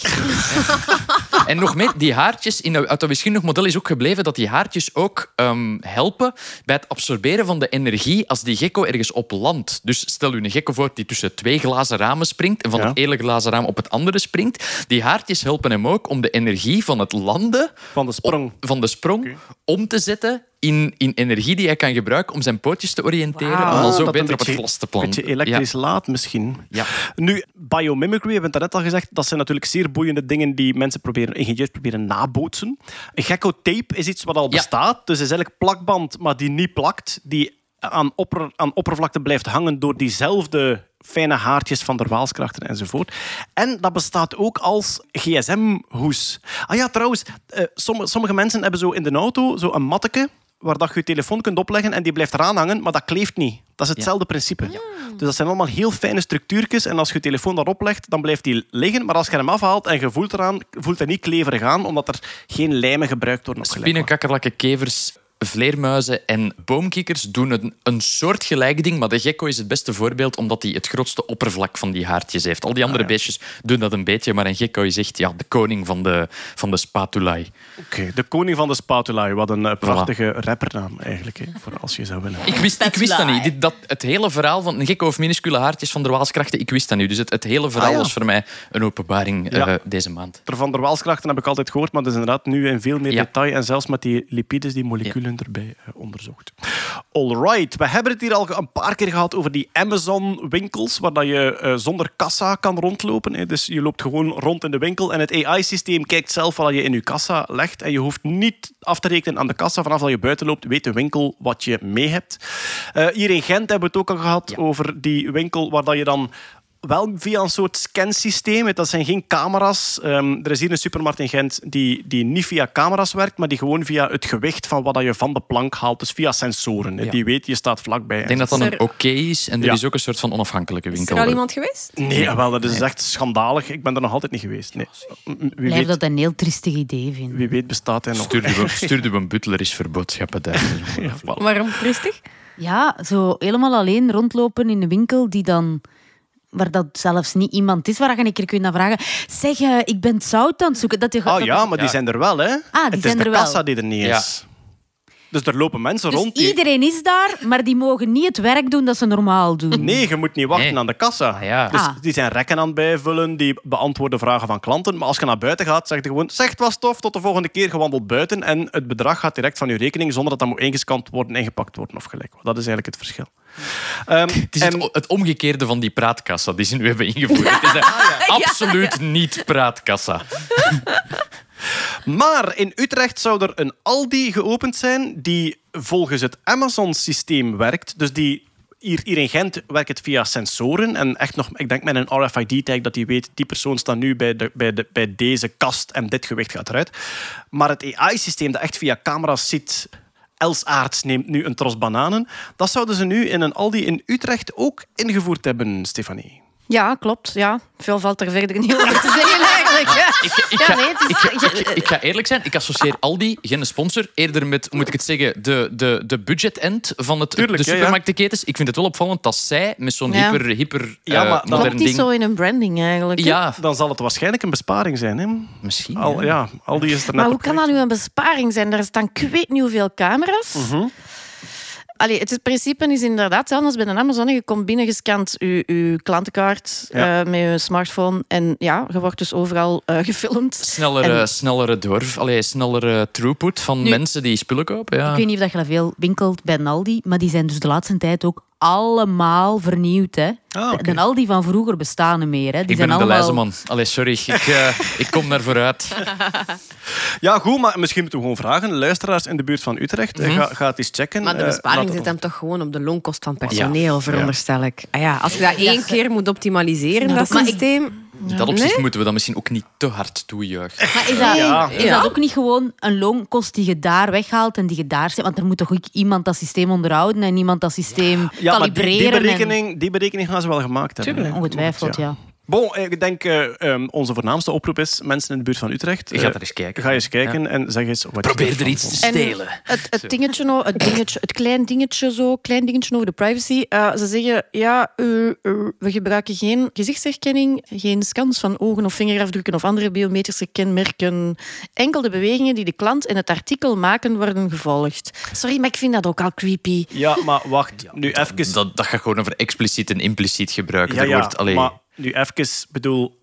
Een winkel weet nu al Tuurlijk. wanneer dat je Ja, daar waart en wat dat je gekocht hebt. Dus eigenlijk het. moeten daar in de Aldi zo Sneaky. dansen met je, met uw sneakers of zo. Ja, maar na- zodat, je, nee, zodat je wat bedoel- interessante data genereert. Maar ja, het, bedoel, het enige waar die in geïnteresseerd zijn is wanneer waarde daar, wat heb je gekocht. Ja. Op welke manier dat je dat gekocht hebt en of dat jij opvallende kuiten hebt of niet, dat maakt hen niet zoveel over wat, uit. heb je getwijfeld, denk over dat? wat heb je getwijfeld is ook interessant. Dat is waar. Denk je dat? Want volgens ja. mij is dit is toch heel de dingen naar... ehm allee, online kun je uw klant perfect tracken. Hoe lang kijkt hij naar waar? Ja. Wat moeten we waar. waarzetten om die meer Ja. mee te geven? Ja. Dat is toch dit, maar offline dat ze aan het doen zijn. Maar vinden we dat goed? Nee, nee, maar ik bedoel, dus ze gaan wel veel meer Dat willen klopt. weten. Ze, ze kunnen er meer uithalen. Maar goed, kijk, als het gaat over data die winkels bij ons eh, eh, bijhouden over ons. Ik herinner me een verhaal van een paar jaar terug. Ehm, eh, een vriendin van mij die zei: Ik gebruik nooit mijn klantenkaart in de supermarkt. Want ze gebruiken dat enkel maar om uw aankopen te linken. Als je, ja, bedoel, als je iets koopt en je gebruikt de klantenkaart, de voornaamste reden is, dan hebben ze een lijstje of dat die, wat je wanneer gekocht hebt. Ah, en dat die is zei, niet voor die korting. no such thing as a free lunch. En dus die vriendin van mij zei: eh, Ja, nee, mij gaan ze niet liggen hebben. Ik gebruik nooit de klantenkaart in de supermarkt. Waarop ik vroeg: Betaal, wat je, betaalt je, betaal ja. je telkens met dezelfde bankkaart? Ah ja, dat wel natuurlijk. Ah ja, maar dat zijn ook Ja, alleen. I- bedoel. I'm Spartacus, hè. ik ben, Ja, ja, ik ben die vriendin. Ja. Dus als je geen klantenkaart gebruikt, moet je altijd cash betalen. Want Zo, anders wordt het Elke toch... keer allee. zo met zo uw neus omhoog. Nee, ik hoef geen klantenkaart. Dank u. Volgens mij, gaat, volgens mij gaat al het geld nu kruipen in al die medewerkers die aan de uitgang staan met mensen die jouw producten kopen, waren ook geïnteresseerd in. En die moeten er zo telkens met een andere reeks dingen staan. Snel, Leo's en chachas. Jij graag je CO2. Voilà, kijk mensen in. Utrecht, eh, ga vooral eens kijken naar eh, de Aldi en laat ons iets weten als je daar iets boeiend hebt gezien. Er is ook breinnieuws en dan kijken we alweer naar Stefanie. Eh, over Neuralink hebben we het al gehad, het bedrijf van Musk. Die proberen om elektrodes in te planten in het brein, om te proberen uit gedachtengolven eigenlijk te kunnen zien wat dat mensen aan het doen zijn. Dat je je elektronica zou kunnen bedienen door te denken in plaats van met knopjes. Maar Neuralink is niet het enige bedrijf dat daarmee bezig is. Nee, want we hebben ook Synchron. En Synchron is erin geslaagd om voor het eerst in de USA zo'n implantaat eh, in te brengen bij een patiënt. Dat was niet hun eerste patiënt. Er zijn er al vier in Australië gepasseerd die datzelfde implantaat hebben gekregen. En dat is, een, dat is een, een metalen draad, heel fijn metalen draadje dat in de hersenen wordt gebracht. Ah, wel, dat is het coole eraan. Het is eigenlijk een soort stent. Kent iedereen een stent? Die voor de aders gebruikt Ja, wordt. de coronaire stent. Hè. Dus eigenlijk gewoon eh, ja, een, een gazetje, zeg maar. Hè. En dat gazetje, dat breng je in. Je blaast dat op met een ballonnetje. Je ballonnetje haalt er terug uit en dat gazetje blijft zitten. Dit is hetzelfde Een gaasje in buisvorm. Hè? in buisvorm. Dat We zullen het ja, in de show notes zetten, want het is misschien wel slecht Ik heb dat in mijn omschreven, penis gehad na een operatie. Wat? Yes. Wow. Heb je een piemelstent? Mhm, eh, nierstenen eh, verwijderd. En dan moest er na Ah. de operatie moest er een stent in blijven zitten om de, de, de dingen te begeleiden. Oké. Oh, u Om zeggen, het open te houden. Een raar gesprek als ze dat eruit moeten halen. Want je, je, je bent wakker en je bent Jeroen en je houdt niet van stiltes. Oei, oei, oei. Ja. Mopjes maken, Jeroen? Mopjes, Oh, mopjes. ja. Oh, ja. Wel, wel. Och, arme die stagiair. De stand, de stand, Synchron. Ja. Ja, eh, dus het, het, ze noemen het ook een stent road. En eh, het, het, het fenomenale hieraan vind ik dat het, het wordt op dezelfde manier ingebracht als een coronaire stent. Dus ze gaan via de ader in de hals gaan ze naar boven. Een gat in de hals om in de hersenen te geraken. Ja, gewoon. In, Oh yeah. Maar ze gaan niet helemaal in de hersenen. Het blijft in een bloedvat. Ja. Dus ze gaan heel dicht. Daar zetten ze dat stentje. En dan het eh device, het computertje, zeg maar. Dat wordt onderhuids ingebracht op de borst. Eigenlijk op dezelfde manier zoals men een pacemaker inbrengt. Dus wat ze hier doen is eigenlijk gewoon ja, bestaande procedures gebruiken om nieuwe... En, En- bestaande voor wat? Wat was de reden Ja, dat ze die de operatie al deden? primaire indicatie Ah, nee, bij ik wil die zeggen bestaande, bestaande procedures als in een pacemaker Ah, een stent, inzetten ja. of een stent. Hè, want dus de, de, andere, de andere methodes die bijvoorbeeld Neuralink wil toepassen, ja, daar moet je nog altijd drillen in de hersenpan. Een gaatje in de een schedel. gaatje ja. in de schedel. En ja, dat is toch vrij invasief. Nu, Neuralink die werkte met eh, epilepsiepatiënten bijvoorbeeld, die sowieso die draadjes al ingeplant kregen, omdat je via die techniek zware aanvallen en zo kunt stilleggen. Wat is de, wat is de reden van deze operaties? Eh, dit zijn ALS-patiënten, dus met degeneratieve eh, spierziektes. En die vier patiënten in Australië, waar dat we het uh, daarnet over hadden, die hebben dus, alle, ja, die hebben dus alles al binnen zitten en de, zonder neveneffecten. Het zou de wereld maar saai zijn. Sorry hoor, sorry. sorry. Kunnen die mensen... De mensen kunnen ondertussen ze kunnen whatsappen en ze kunnen online shoppen. Meer dan niet nodig. Voilà. nu, het is wel... Allee, het zit natuurlijk in een bloedvat. Het zit niet los in de hersenen. Dus het, het, ja, het signaal van die, van die elektroden die in die stent zitten, is natuurlijk zwakker. Ja, oké. Het, het vangt eigenlijk een signaal op door de aderwand. dan. Maar en, wa- en Ja. wat doen ze dan om te whatsappen? Dan denken ze, ik, wil maar, whatsappen. eh, kunnen we dat eens even... Stel je voor dat je zo in zo'n familie-WhatsApp zit, waar dat iedereen in Nederland denkt, ping, ping, ping, ping, ping, ping, in uw kop, hè. In uw Maar dan kop, kun je dat afzetten, hopelijk. Ja, het is, het, het, het is natuurlijk... ehm, waar dat ik het er juist over had, zo de, de, het, het, eh, eh, het drillen in, in, eh, in de schedel. Hè, en daar dan elektroden zitten. Dat noemen ze de Utah-array. Hè. Er zijn al fenomenale dingen mee gebeurd. Hè. Er zijn mensen die daarmee robotarmen kunnen bewegen en zo. Dus dat is Ja. natuurlijk heel, heel cool. Maar dat kan enkel onder toezicht in een ziekenhuis. Die doen dat natuurlijk niet thuis. Plus, je krijgt littekenweefselvorming en dit en dat. Ehm, dit, die stent road, kan veel minder. Eigenlijk komt erop neer dat ze, ja, het komt erop op, op, op, neer dat ze ehm, letters kunnen selecteren op een beeldscherm met ja, nee te denken. Maar dat is meestal, hè. Het, het, is, het is niet dat je denkt aan wortel en je toetsenbord schrijft Nee. wortel. Dat is wel waar ze naartoe willen. Of wat Ja. dat haalbaar is, dat weet niemand. Maar wat nu is, is het gewoon eh, denk iets heel agressief en het pijletje gaat omhoog. Of denk iets heel rustig en het pijletje gaat naar beneden. En zo selecteren ze letters op een toetsenbord. Maar ook al. Allee. Wat dat vooruitgang is, ja. Maar dan kun je met oogrichting op zich genoeg voor ook, maar- Twitter. Denk eens heel agressief. Belletje gaat omhoog. Ah, wel, maar ze willen, het, ze, ze willen natuurlijk groeien. Hè. Eh, Ze willen het device zelf sterker maken. En ze willen het ook kleiner maken, zodat ze er verschillende eh, kunnen implanteren. En dat je dus sterkere signalen krijgt. Wat kan ik er nog over zeggen? Ah, dat vond ik ook nog wel cool. Hoe langer dat het blijft zitten, hoe beter dat het werkt. Omdat die stent die zit, ja, die zit natuurlijk tegen de, de vaatwand. En hoe langer dat die blijft zitten, hoe dieper dat die eigenlijk zinkt in de vaatwand, zeg maar. Hè. En dat die dus beter en beter eh, signalen kan, kan ontvangen. It's not a bug, it's a feature. Ja. En op den duur wordt het de, va- de vaatwand. En Ja, dan... voilà.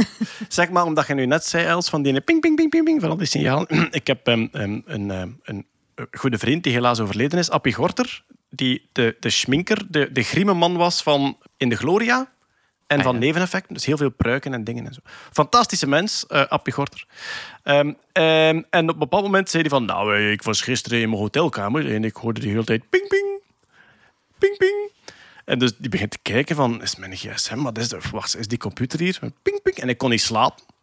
En dan eh, nou even naar de airco gekeken of dat ding eh, misschien... eh, ja, en dan die, die telefoon lag ook wel op de haak. Na drie kwartier ontdekte hij dat de batterijen van zijn pacemaker plat dat ding zegt Amai, heel daar had hij lang kunnen achterzoeken. ping, ping, ping, ping. En eh, wij, wij direct zo in paniek van, amai, appie. Ja. En, en panikeerde dan, nee jongen, gelachen dat ik heb. oh, jezus. Dus een pacemaker kan ook plat geraken en dan blijkbaar geeft hij een geluidssignaal. Zegt Maar dat is toch geen... eh, Wat, wat een Maar dan is dat zo, je is nog drie dat? maanden ja, of dat zo zal inderdaad waarschijnlijk. nog drie maanden zijn dat dat... eh, Ja, maar je kunt ondertussen wel niet slapen. Ik denk dat je het pinkje kunt afzetten. Dat is het systeem van, van, de, van de rookmelders die dat zo Ja. Ja. om de 15 minuten ene piep geven als hun batterij op is. De welkenis. Dat wil ik, niet... ah, ik heb onlangs letterlijk... eh, Er hangen vier rookmelders in mijn appartement. Ik wist dat er één een platte batterij had. Ik heb die allemaal van de muur gehaald. Ik heb die in een hoek van de kamer gaan leggen. Allee. Een stoel in het midden van de kamer gezet. en gewacht. We spreken half drie s'nachts en ik wou slapen. Wat een film zijn. En ik heb hem gevonden, hoor. Jeroen met Ja. frantic eyes op een kruk. Rechtsachter, rechtsachter die van de keuken. Ik zeg van, nou, heb ik u. Jeroen, volgende keer gewoon alle batterietjes eruit halen en 's morgens oplossen. Hè. Ja, en Als dan je- s'nachts mijn kot afvikken, zeker. Ik dacht het niet. Als je dat nog is... wakker wordt, Ah, morgens. voilà. Amai. Veiligheid voor alles. Goed. Daar Ehm, moet toch een systeem voor zijn. Allee, Als Als er zo een die tien jaar meegaat. Hè. Maar Als Ja, je, als je chique, chique wifi-rookmelders hebt, genre Dan- Google Nest of ja. zo, dan kun je dat mooi nakijken Ah. op een dashboard. Maar ik heb eh nee, ja, cheapo. wij ja. ook niet. Gewoon een lampje dat dat ook even Maar aangeeft. ja, inderdaad. een Ja, maar dat lampje verbruikt dan ook heel een Het is de deze. Dat is, het, dat is de paradox van de rookmelder. Daar, gaan we het een andere keer over Er hebben. staat toch een lampje bij op? Of Maar ja, als twee die plat batterijen. Als die plat is. Dat die het signaal geeft, ik ben diegene die Ah, plat wel, is. Maar dat gaat om de zoveel tijd. Even. nog Ja, om de 15 minuten. Heb jij ooit eens 15 minuten aan een rookmelder gestart? Dat is Nee, lang, want ik hè? haal die batterij daaruit. Ja, maar je weet niet welke dat is. Er staan er vier op een rij en één van de twee vertelt altijd een leugen. En één van de Ah, je wat? Het is een lang verhaal. Het is een lang verhaal. Alright, wat hebben we hier nog staan? De schrikkelseconde, daar hebben we het al een paar keer over gehad. Hè. Dus de, de aarde draait rond haar as en ooit is de seconde daarop gedefinieerd. Maar die draaiing van de aarde die gaat steeds trager. Dat is minuscuul weinig. Maar, Soms trager, soms sneller zelfs. ja, maar eh, De laatste tijd vooral trager. over de lange lijn, sowieso Ja. over lange termijn gaat hij altijd vertragen, maar er kan wat variatie in zitten. Nu, eh, om te zorgen dat 12 uur s'nachts altijd 12 uur s'nachts blijft, sterrenkundig dan, moet er af en toe een seconde bijgevoegd worden. Een schrikkelseconde, een extra seconde. Als we dat niet zouden doen, dan zou bijvoorbeeld over 200 jaar of 1000 jaar, ik weet niet precies hoeveel het zou zijn, dan zou de zon plotseling om 11 uur eh, in de voormiddag al in het midden staan in plaats van om 12 uur. We zouden niet meer synchroon zijn. Dus er is een instantie die de draaiing van de aarde heel goed in de gaten houdt. De Chinezen op de maan. O- Ook al, ja, maar dat, dat is dus sterrenkundig. Hè. Kijken welke ster er wanneer waar precies aan de hemel staat. Zo is Greenwich, het, het eh, Greenwich Observatorium, is ooit gebouwd net om te kijken als die ster op dat punt staat, exact dan is het 12 uur. En vandaar hebben we ook de Greenwich Mean Time. Het feit dat die nulmeridiaan... Die nulmeridiaan loopt per definitie door het midden van de lens van de telescoop. Ah ja. Ja, dus dat is eigenlijk de definitie van die nulmeridiaan. Goed, dus af en toe voegen ze een schrikkelseconde toe. Eigenlijk is de regel vanaf dat ze zien dat de computertijd meer dan een seconde afwijkt van de sterrentijd, dan gaan ze dat bijstellen. En hoe vaak is dat ongeveer?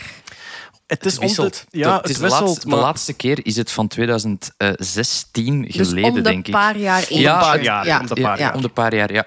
Is dat dan ook met zo'n vergadering waar dat er zo witte rook uit de schoorsteen komt, dat ze beslist hebben van we hebben een schrikkelseconde dit jaar. HB moest HB schrikkelseconde. moest schrikkelseconde hebben, ja. Wel, op dit moment is het, is het, ik denk, gedefinieerd dat er nu Ja. gezegd wordt van kijk, vanaf dat de afwijking zoveel is, steken we er die seconde, die seconde Dat tussen. is dus niet stevast om de vijf jaar. Nee, dat, dat, Nee, varieert. ja. wisselt Dus niet gelijk een schrikkeldag Nee. om Nee. de vier jaar. En is dat op een vast moment? Zo van, als op dat moment de afwijking is, dan doen we hem. En anders is het voor volgend jaar. De cirkelseconde wordt wel altijd toegevoegd op een vast moment om middernacht eh, van een dag. Dat is En nooit ergens merken van... wij daar iets Ah, van? wel, dus dat is om, om middernacht op nieuwjaar of om middernacht op de laatste dag van juni, denk ik. Dus echt zo Ah, twee... halfjaarlijks. Ja, halfjaarlijks is er een mogelijkheid En als om de bus gepasseerd is, moet een half jaar wachten. Bijvoorbeeld, ja. Nu, eh, vroeger was dat eigenlijk een beetje, laten we zeggen, voornamelijk spielerij van de zeer weinige computerklokken die er bestonden. En nu zit er, ja, ik kijk hier eventjes rond in deze podcastruimte. Ja, als er hier 30 computerklokken aan het tellen zijn, zal het weinig zijn. Hè? In elk horloge, in elke telefoon, in elke computer een paar. eh, In alles zitten tegenwoordig die computerklokken. Natuurlijk, niet allemaal moeten die tot op de seconde juist lopen. Maar als je gewoon al kijkt wereldwijd hoeveel computersatellietsystemen dat er tot op fracties van secondes gesynchroniseerd zijn, dat is immens. En er is voor de voorbije maand een open oproep gekomen van de tech-giganten Google, Amazon en Meta, dus van Facebook. En die hebben openlijk gevraagd: kunnen we stoppen met die schrikkelseconden? Want dat is een enorme complexiteit. Ik heb Ja. eh, onze Ja, maar goeie- ja, maar onze goede vriend, onze goede vriend Bert Hubert, eh, bekend, ja, bekend van het DNA-boek dat hij geschreven heeft. Ik weet niet of dat al uit is ondertussen. Eh, Maar, eh, de, eh, Bert Hubert is dus een programmeur die ook zeer, Bioinformatica, ja, ja. zeer geïnteresseerd is in DNA en genetica. En die onder andere, ik denk, heel de, heel de code van het vaccin, Vaccin, ja. eh, Ja. de RNA-code van het vaccin online gezet heeft. Vriend van de podcast, Sowieso, trademark. Ja. sowieso. Ja. En die heeft dus een artikel geschreven over hoe dat schrikkelseconden eh, bijvoorbeeld bij satellieten al voor problemen zorgen. Want Satellieten zoals GPS en zo, die werken met een interne klok. Die interne klok werkt zonder schrikkelseconden. Die hebben een eigen vaste tik om de zoveel eh, tijd. Die zijn gesynchroniseerd op een eigen klok, een eigen metronoom. Dat maakt voor die satelliet niet uit. Ah, Dus nee, nee. eigenlijk, eh, satellieten tellen gewoon de hele tijd verder. Ja. En, en dagen en jaren Ja. kan het niet schelen. Die tellen Wat gewoon dat in die- getalletjes al maar verder. Wat dat die wel doen, die satellieten, als je een GPS-signaal ontvangt, zeggen die van, ah ja, ik zit op eh tik 6.735.000. Dat is belangrijk voor ik en mijn maatjes. Maar als jij, aardling, de menselijke tijd wilt afrekenen, moet je bij deze tik zoveel seconden, zoveel dagen, zoveel weken bijtellen en dan heb je de correcte tijd. Wat dat die satellieten ook doen is... Er gaat een schrikkelseconde aankomen, kunnen die, ehm, kunnen die announcen. Kunnen die zeggen van er gaat een, schrikkelseconde aankomen. Op 31 december 2018 is het zover. Waarom announcen die dat van zover op voorhand?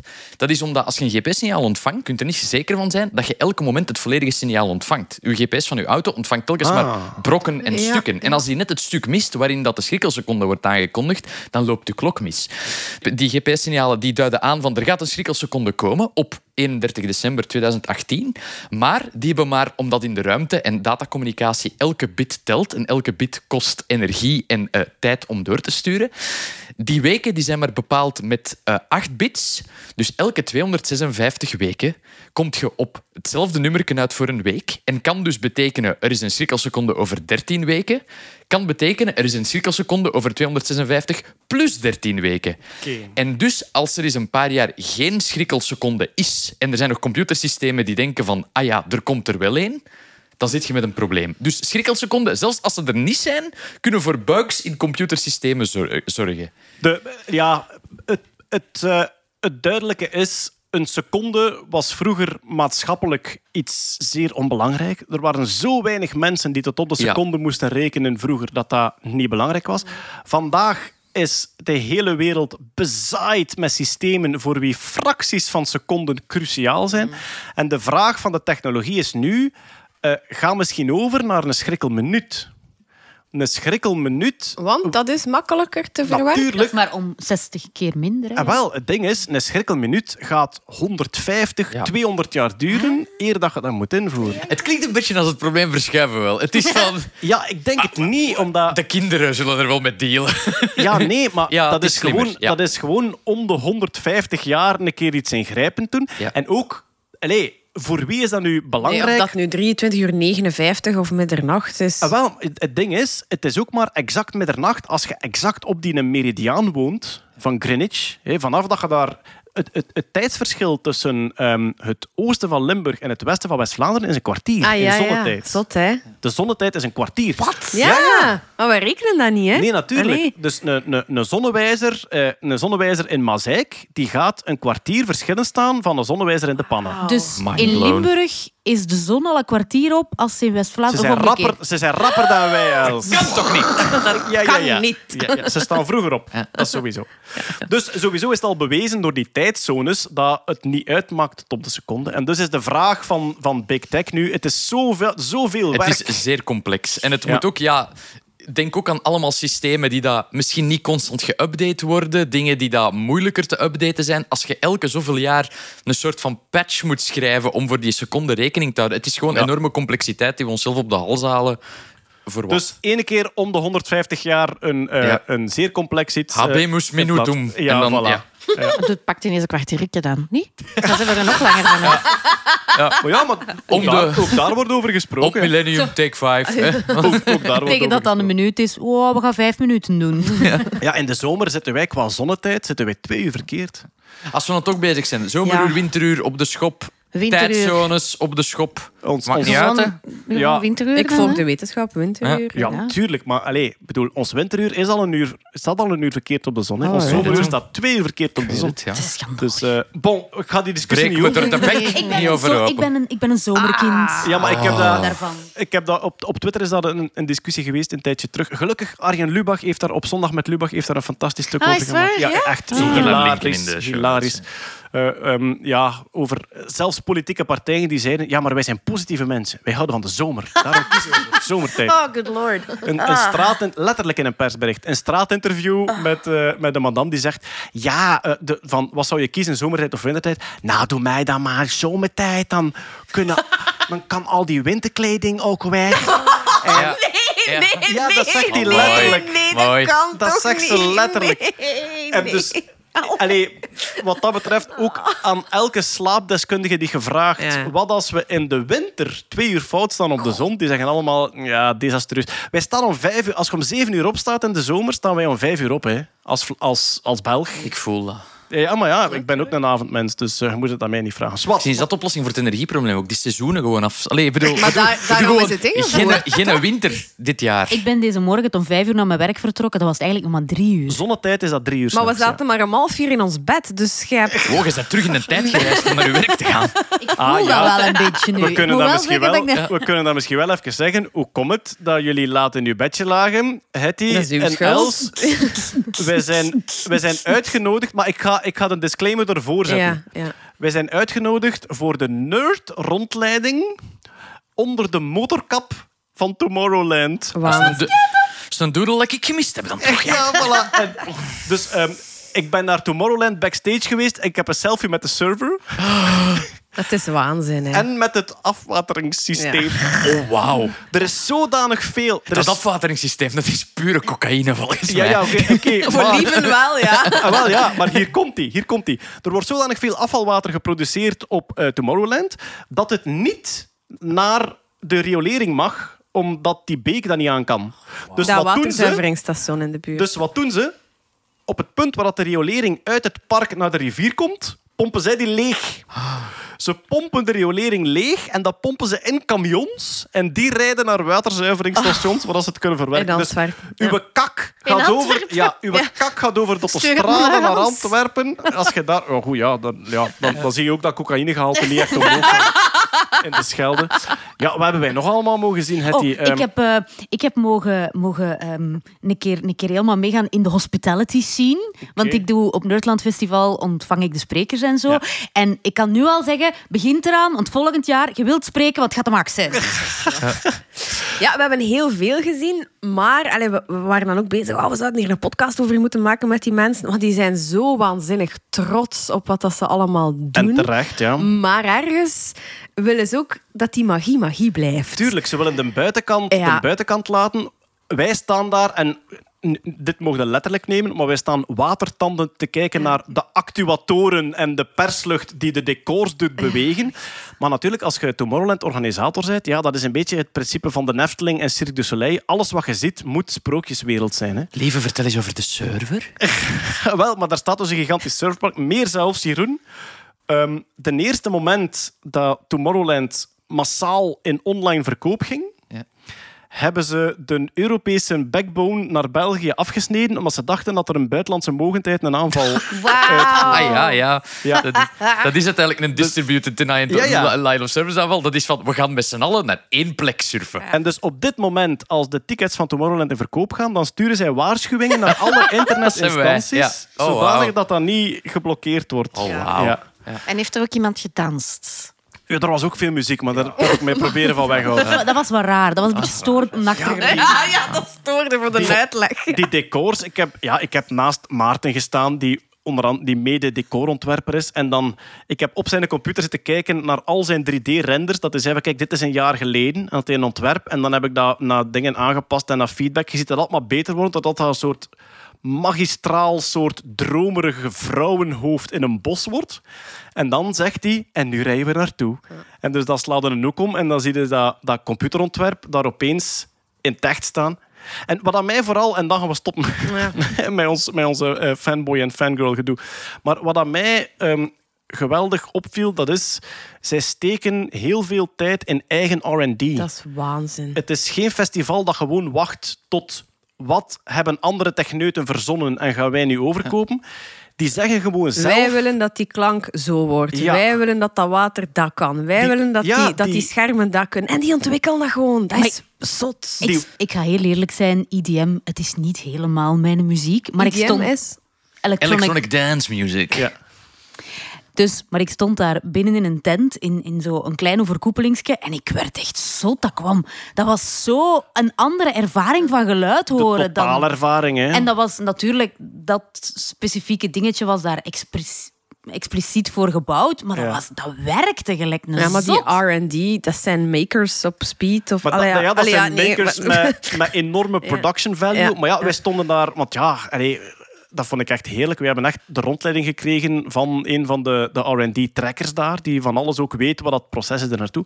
En wij stonden daar... Er stond, dit jaar stond er een, een eh, ronde koepel. Dus niet echt een tent, want ze is helemaal open op pilaren. Er staat een ronde koepel met een diameter van toch gemakkelijk 20 meter. En in het midden is die koepel open, is dan een gat in. En uit dat gat stroomt er eigenlijk een soort Waterval. cirkelvormige fontein naar beneden aan een debiet, wat was het, 80 kubiek per uur of zo. Enfin, 30? we zullen- Genoeg. Dat ding is eerst bedacht door hen en daarna zeggen ze, dat zou tof zijn.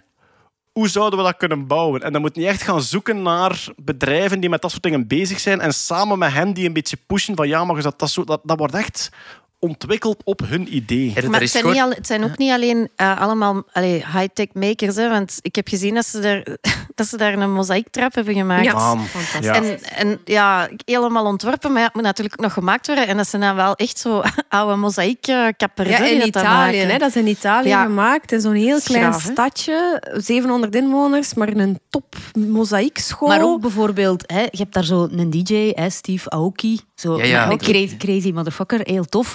Ehm, die komt eraan en die zegt, weet je wat? Die mensenzee, ik wil daar met een boot over. Huppla, er wordt een boot geregeld, maar dat is dan niet mooi, dus dan moet helemaal bestickerd worden. Ook Ja. dat, hè, ook dat. Ja, maar dat is dus... Hij dacht, een mensenzee, ik wil met een bootje, alsof het, dat het lijkt alsof ik over de mensenzee en gelijk wat. En dan was dat zo'n plastieke rubberbootje. En dus dan hebben die een art director, die kijkt naar het festival en die ziet alles prachtig in een soort droomwereld gebouwd en dan een plastieke bootje en die zegt, niet. dat gaat niet. Dat moet er hout uitzien.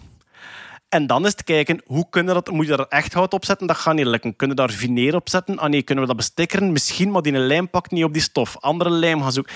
Die een R&D daarachter om het zo dreamy en Efteling-achtig af te maken. Ik had weer het soort, het soort eh, geniepige trots van zie ze allemaal staan. De rijkaards en de influencers. This thing is built by nerds. Ja, ah, wel, Echt. het Alles is onder de motorkap Ja. Het, draait. is zo, het hoeft niet super ingewikkeld te zijn, maar we gaan het wel super ingewikkeld maken, want het moet beter zijn dan gewoon. Zo, Ja, dat voilà. zo. Je hebt Ja. daar het Nerdland sponsordocumentje toch wel laten slingeren, hè? Ah ja, dat zullen we, dat zullen we jongens, toch. Ja. Dat gaat dan drie dagen feesten. en, eh, Ja, voilà. Volgend jaar. Onze sponsor. Ah, Is, er is eh, een tof festival. Tof festival. Tomorrowland, dat gaat nog iets worden. Ze, ik heb, ik heb, lang, krachtige Ja. Computers. ik heb een paar zomers lang eh, eh, mails gehad met handtekeningen van buurtbewoners die dan niet wilden dat dat eh, festival meerdere eh, weekends ging doen. Ja. Omdat de burgemeester van Boom, die heet ook Jeroen Baert. en er zijn, Oh, en dat zijn dan buurtbewoners die gemaild hebben naar mail.jeroenbaert.be. En dat ben ik ik. dus ik heb altijd goesting om terug te mailen. Gratis cocaïne voor iedereen. Oh, maar ja, je moet Ja. gewoon zelf, kunnen, naar, Ja. allee, je moet zelf een, een Ah, VIP-ticket ja. vragen. Ah, ja, Ja, kan allee, allee. Ah ja, nog één iets over Blijkbaar sturen zij elk jaar een... een ehm, het, het ticket is altijd al een soort heel speciaal dingetje. En dit jaar was dat een kompas dat altijd wijst richting boom. Dus gelijk waar ter wereld dat je zijt, dat ding wijst naar boom. En dan, ja, uiteraard, voor wie meer van de droomwereld is, die denkt van, oh, dat is prachtig en zo, wat een mooie betekenis. Wij denken onmiddellijk... open. Ja, wij denken onmiddellijk, hoe marcheert dat hier? En ik heb de vraag gesteld, dus wat is de reden dat wij daar naartoe mochten? Dat is, eh, mensen van ons boekjeskantoor welke, werken al jarenlang bij, bij Tomorrowland. Ehm, en dus, ik had via hen de vraag gesteld, kun je eens vragen hoe dat, dat marcheert? Hè? Zit daar, ik zou denken, er zit een chip in die de GPS-locatie bepaalt. Er zit ook een chip in die een elektronisch kompas is. En op basis daarvan kan die het naaldje richten. ja. Maar wat heb ik gemerkt, want ik heb zo'n ticket vastgehad.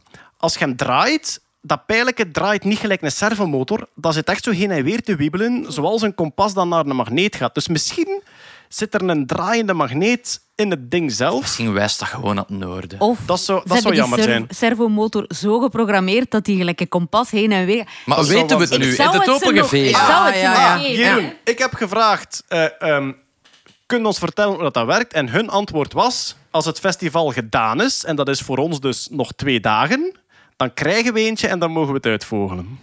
Het grappige Dus is... nu maandag... Waar is Keurt? Ja, waar, is Keurt? Ja, nu maandag krijgen we eentje en mogen we hem openvijzen. Moet het synchroniseren met uw gsm of niet? Dat weet ik niet, dat weet ik niet. Ah, Oké, maandag slaan we dat open. Ja, voilà. Dat. Destroy the magic. Oké, en dan is het nu uiteraard tijd voor... Elon. Elon Musk nieuws. Ja, Mr. Musk. Eh, wat hebben we gehad de voorbije maand? We, vroeg- we vroegen ons tijdens de vorige podcast luidop af hoe zit dat nu eigenlijk met Twitter? En ik denk nog voordat de podcast online kwam, had hij al eigenlijk geprobeerd van de stekker eruit te trekken omwille van een reden die hij verzonnen had van er zijn te Ja. veel bots eh, op Twitter. Maar Twitter heeft onmiddellijk gereageerd met ja, maar jij hebt wel al een handtekening gezet en zij willen nu een get-out bedrag voor een miljard, denk ik. Wel nee, ze willen eigenlijk initieel dat hij, zijn, eh, dat hij het contract naleeft en dat hij Twitter koopt. Oké. Eh, dat is een beetje de inzet van de rechtszaak nu. Van ja, kijk, meneertje Musk, eh, je hebt dat papier getekend. Ja. In, dat, in het contract staat letterlijk dat er due diligence gebeurd is. Dus dat Musk al zijn eh, redenen om het contract af te blazen op basis van technische reden eigenlijk wegwuift, omdat het moest vooruitgaan eh, een maand geleden. En nu zegt Twitter van ja, sorry, ehm, jij hebt A, ons bedrijf schade berokkend met uw hele parcours hier. Ja. En B, ja, jij gaat het nu kopen aan de prijs dat je hebt afgesproken. Maar waar gaat dat eigenlijk over? Waar gaat het over? Hij wou inzicht in hoeveel fake accounts dat er zijn op Dat is, Twitter? de, Of- dat of- is de, de, een beetje de, de, mijn excuses voor het woord, de foefelreden. eh, drogreden? De drogreden. Dat is beter dan foefreden, dank je. Wel. Nooit een kans laten voorbij gaan om foefel te gebruiken. Nee. De stok om een hond te slaan is Ja. het eigenlijk. Ja. Dus hij zoekt een stok om Ja. ervan af te geraken. En hij zegt, Twitter, eh, Twitter geeft een bepaal, heeft een bepaalde manier om te eh, bepalen hoeveel mensen fake op hun platform zijn. Zij kiezen elke dag op de hele set willekeurig een bepaald aantal gebruikers. Daar doen zij menselijk onderzoek op van is deze gebruiker echt, is deze gebruiker niet echt. En dat percentage rapporteren zij als er zitten maar maximum 5% valse gebruikers op Twitter. En die Musk fakes, dat, die fakes, dat zijn eigenlijk robots, geautomatiseerde accounts die vooral spam als... Al, Ja. als, je zo, als je een tweet ziet en er komen allemaal antwoorden op van koop dit, koop dat, dat zijn bots die gewoon antwoorden op zeer populaire En Musk. En Ah. Musk- als fake aantekenen? Ja, Waarschijnlijk, ja. Nee, die staat ge- gevlagd als een geautomatiseerde bot. Ah, dus ja. die staat Ah, dus dat aangegeven. mag ook, ja. Musk heeft gezegd van, ja maar, ik heb mijn eigen onderzoekje gedaan en ik kom aan 30% uit. Dat is hier niet volgens de afspraak. Maar opnieuw, in het contract staat dat hij helemaal geen reden meer heeft. Oh, hij heeft, hij heeft Ja. geen, geen stok tussen de deur om dat te kunnen doen. Daarom wil Musk nu uit het contract. Ehm, er zijn ook eh, qua, qua tongen die zeggen van Musk wou eigenlijk een deel van zijn Tesla-aandelen verkopen. Dat is raar als je dat doet zonder reden. Ah, ja. Dus hij heeft Twitter willen kopen om een reden te hebben om die Tesla-aandelen te verkopen, want hij heeft cash nodig om Twitter te kopen. Ondertussen heeft hij toch maar zijn Tesla-aandelen verkocht toen de boel nog niet in elkaar gestuikt was.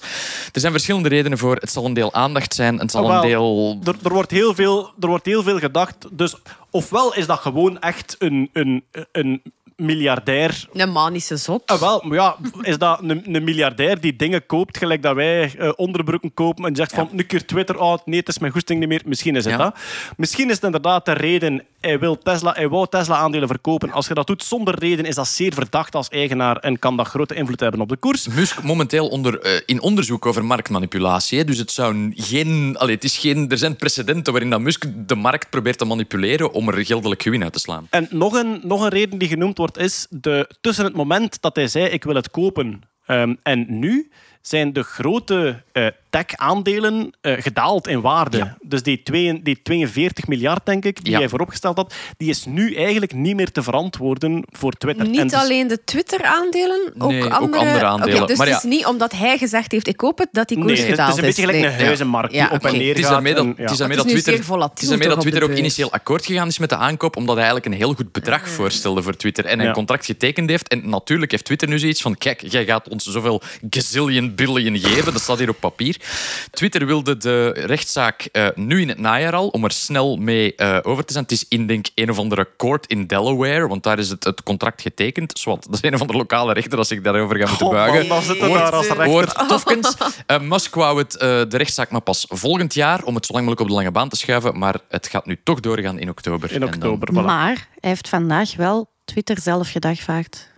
Ja, oké, dat is de hele procedureslag. Ja, dat, eigenlijk, we zijn eigenlijk een beetje bezig met Johnny Depp, Amber Heard, de nerd editie eigenlijk. Hè? Ja, voilà. Goed, maar we gaan Wat zien in oktober. ook weer met Musk was, hè, by the way. Ah, Amber Heard ook met Ik Musk, haat het om te zeggen, told you so, maar ik heb altijd gezegd, Musk is niet geïnteresseerd in Twitter te kopen en zal het ook nooit kopen. Told you so. Told you so. Told you so. En nu moet je je told you so dansje doen. Ja. ja. Maar er zijn heel veel mensen die zeggen van, oh, Twitter is precies al een beetje verbeterd sinds Musk het gekocht heeft.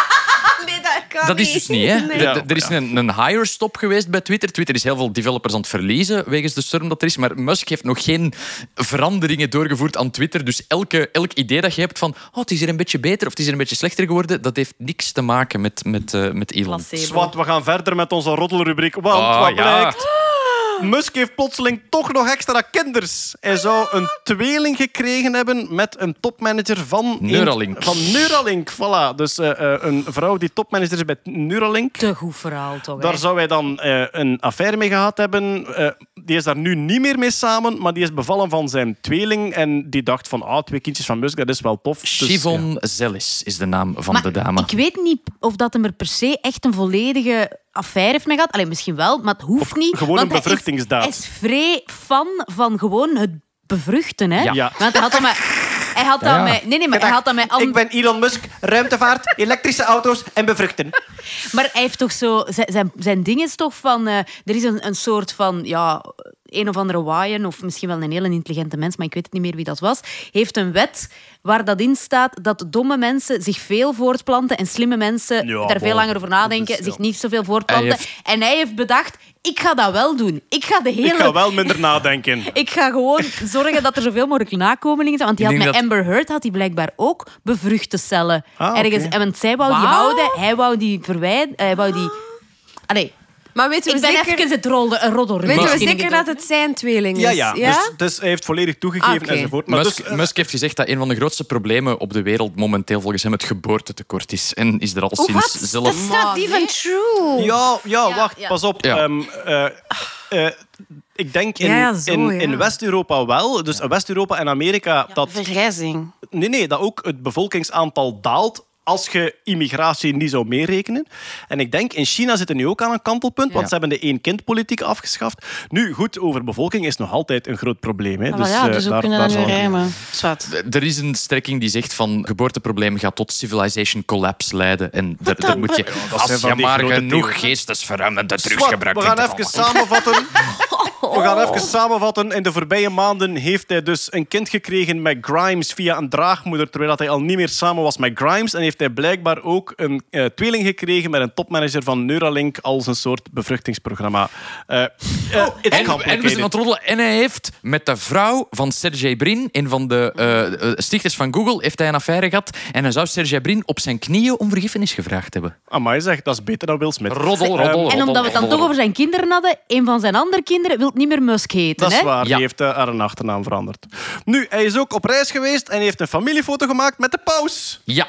En ik denk Russell Crowe ook zeker? Ja, voilà, dus- Stond hij Crowe- daarbij? Gewoon nee. Russell Crowe heeft een foto gemaakt eh, met zijn kinderen eh, voor het Colosseum met het onderschrift Ik heb even mijn kinderen mijn oude werkplek laten zien. Voilà. Oh nee! Flex. Dat is wel flex. Sorry. Ja, respect. Ja, Russell Crowe ook te zien als eh, Zeus in de nieuwe Thor-film Ja. van, eh, Zeus? van Mar Zeus. Ja. Zeus. Daar zijn Ja. we weer. Als ook in de, als ook in eh, de film Unhinged, waarin hij, de, ik eh, citeer even Fokke, Fokke van der Meulen, eh, dikke, dikke gladiator speelt met een road rage probleem. Filmpje, 98 minuten. Russell Crowe maakt zich kwaad achter het stuur. Aanrader. Goed, we moeten terug, Ja, terug sorry. naar de wetenschap en de technologie. Want eh, de Roman Space Telescope is een telescoop die gelanceerd zal worden door de NASA. En zij hebben dat, eh, die lancering toegewezen aan de Falcon Heavy. Dus er komt een nieuwe Falcon Heavy lancering aan. eh, het prachtige beeld van de drie eh, draagraketten die opstijgen. Twee die synchroon landen. En Wat de is andere. de Roman Space Telescope? Dat weet ik niet, dus dat gaan we er nu uit. Oh. Nee, het was een drukke dag. Supermooi. Ja, voilà. Een, een NASA observatory designed to unravel the secrets of dark energy and dark matter. Sorry, Ah. ik werd er even Bart van Peer. Ja, eh, Een ja. telescoop die zoekt naar donkere, donkere materie. materie, donkere energie. ja, voilà. Het zou een zwaar beestje zijn, dus die moet met een Falcon Heavy. Ai, ai. Ah ja. Oh. Nog. Het eh, is echt de sobere editie van de Nerdland podcast. Ja, we zoeken het op niet meer op, zo jongens. maar wel. Respect voor uw eigen zie. Wat heb ik er allemaal bij? Vijf Ah. pagina's per onderwerp.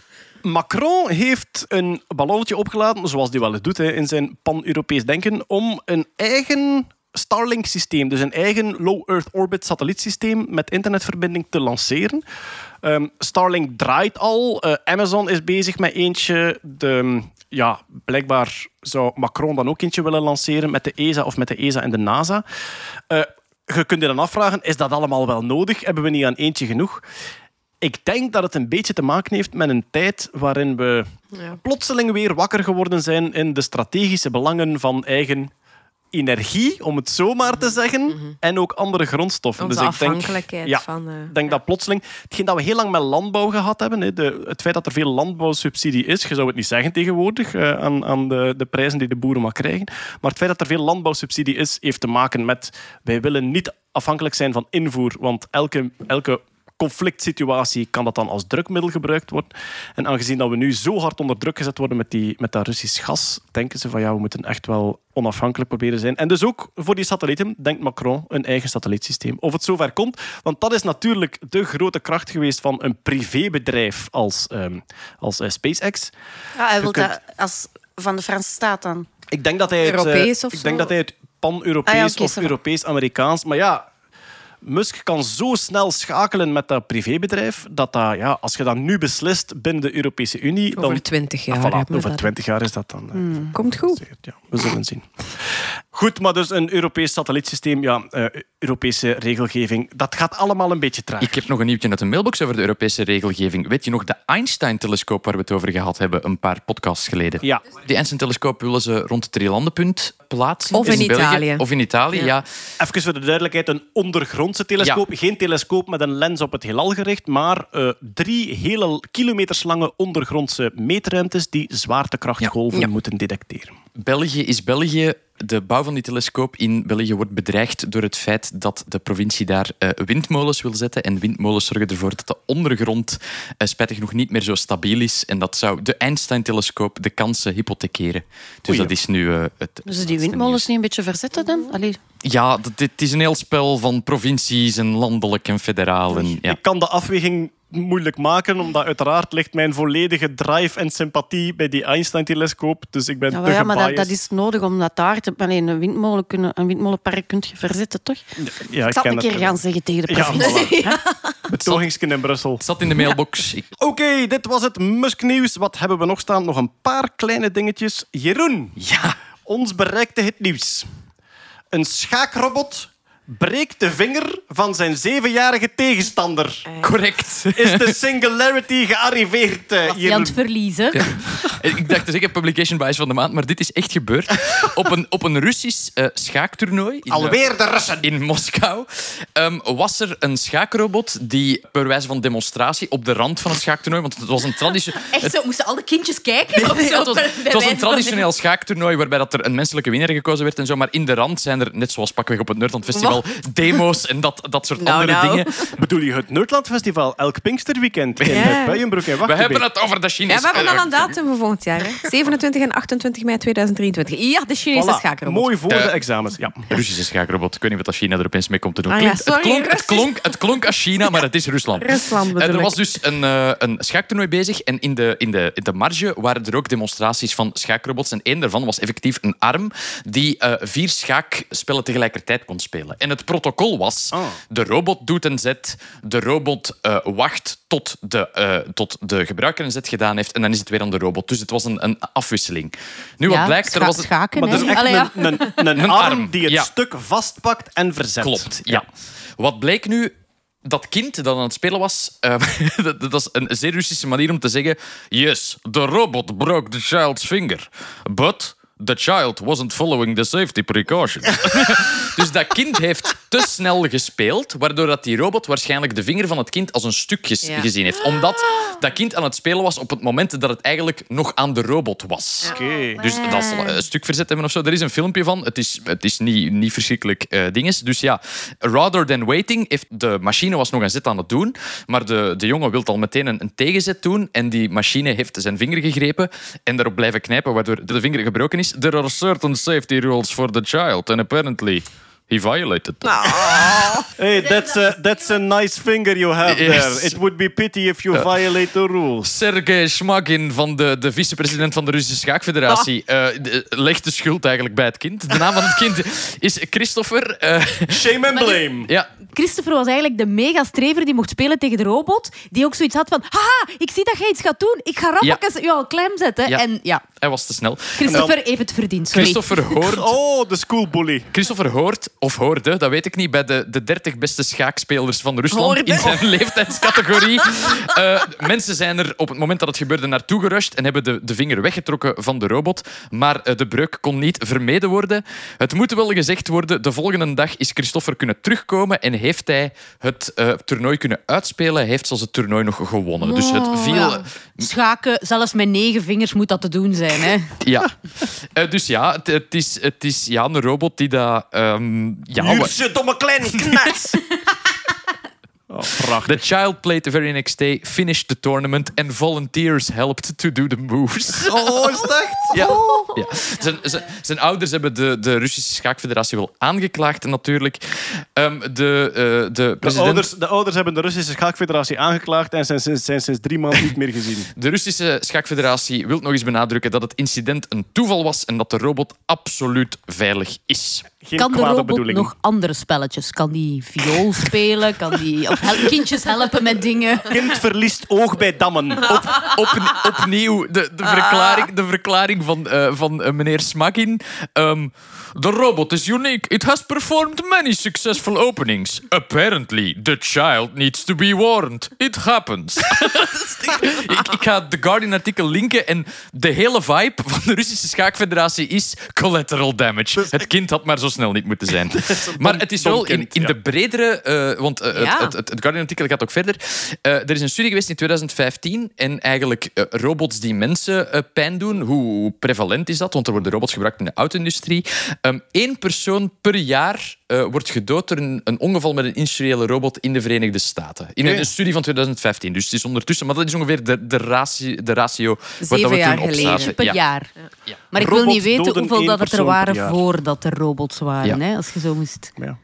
In 2015, nog in een Duitse fabriek van Volkswagen, is er ook een, eh, een, een persoon Het is allemaal nog per ongeluk tot Ja. nu toe, maar Ja, er is geen, er is Ja. geen, er is geen evil intent. Mensen, dat die, het is een beetje publication bias. De kop, eh, Maar Jeroen, wat hebben we ook gezien deze maand? Uiteraard Ah, ja. moest iemand het doen. ja. Ze hebben een mitrailleur, een, een mitraillet, een, een machinegeweer eigenlijk, gemonteerd op een stappende robot. Het is Ja. geen spot, het is Nee. niet van Boston Dynamics, Er maar het is verscheen een, een, gelijkaardig. een filmpje online van een robot die een Russische vlag aan heeft. Dat voorspelt al niet veel goeds. Allee, eh, sorry voor onze Russische luisteraars, maar dat is een moeilijke.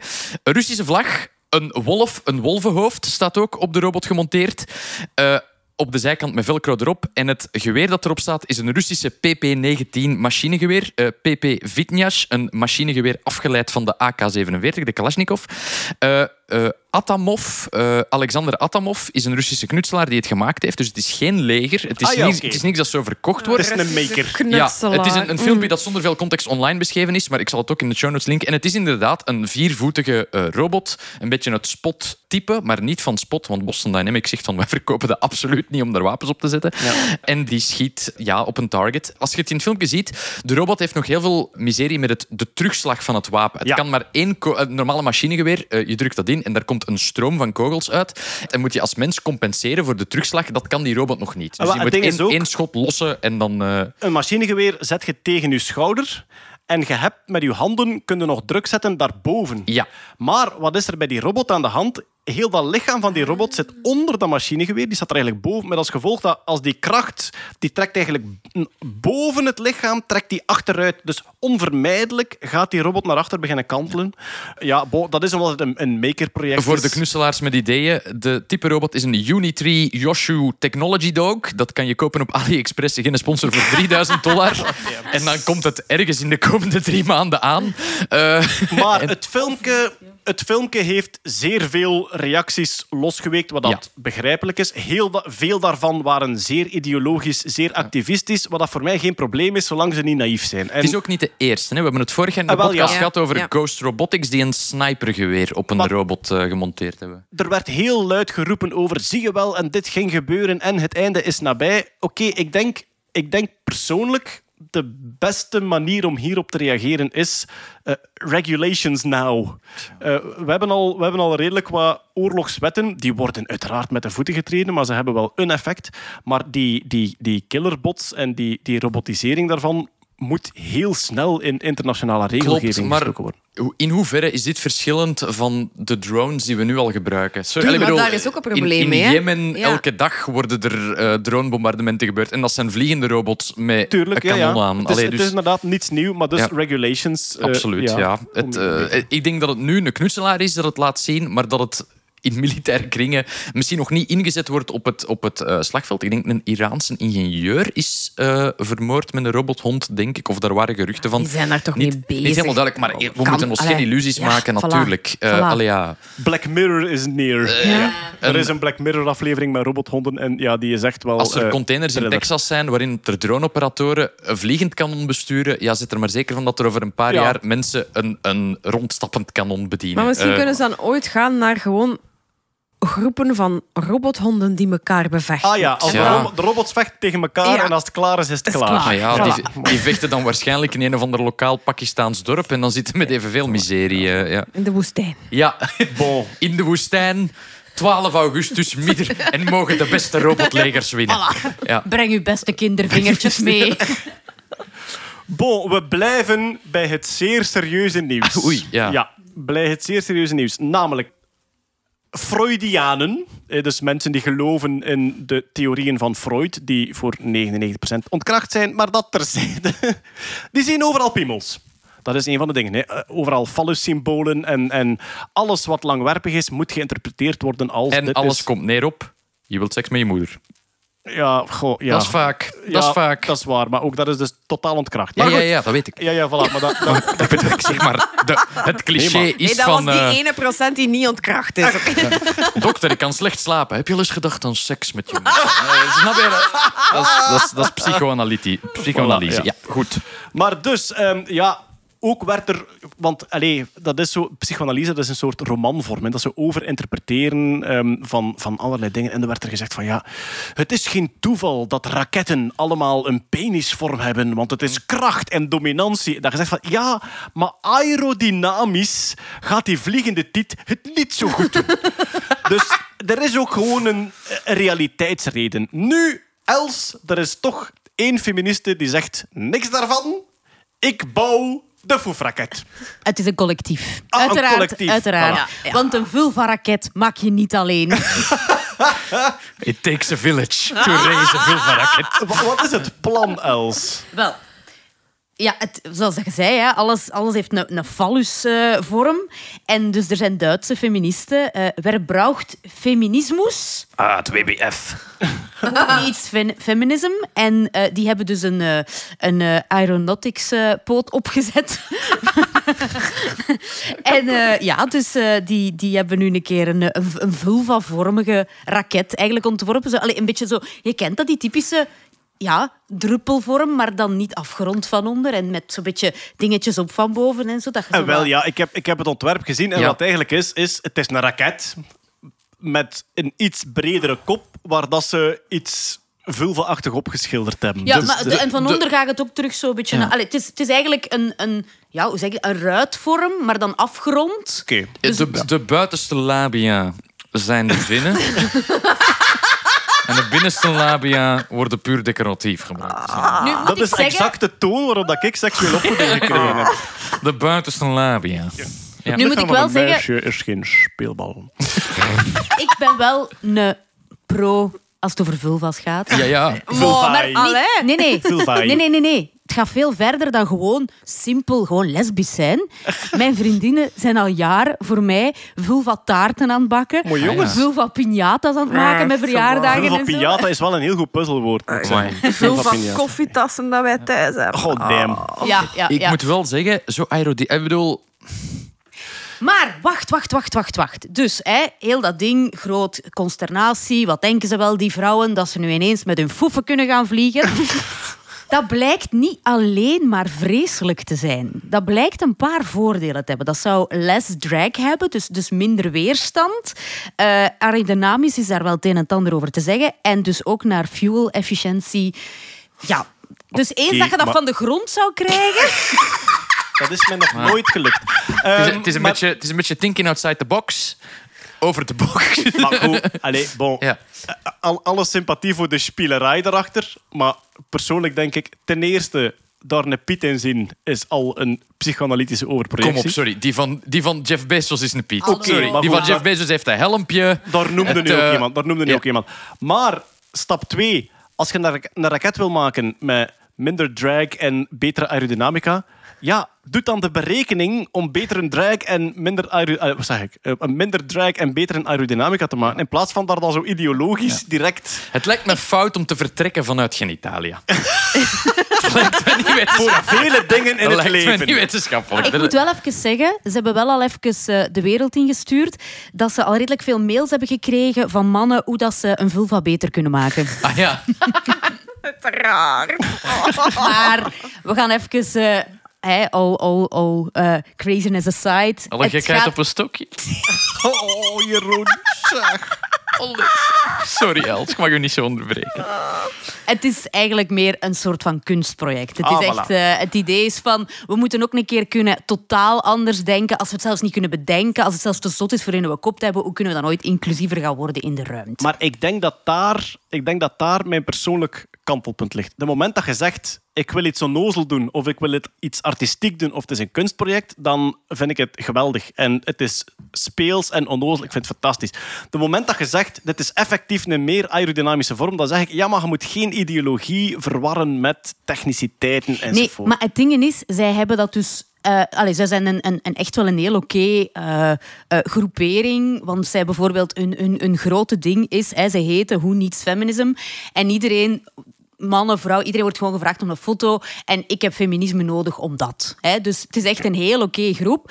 Ze hebben dat gelanceerd als een soort van, van gek ding. En daar is super neig op gereageerd. Ze hadden dat nooit verwacht. Dat is echt mega viraal gegaan. En moet daarmee opletten wel, ze met die virale... ja.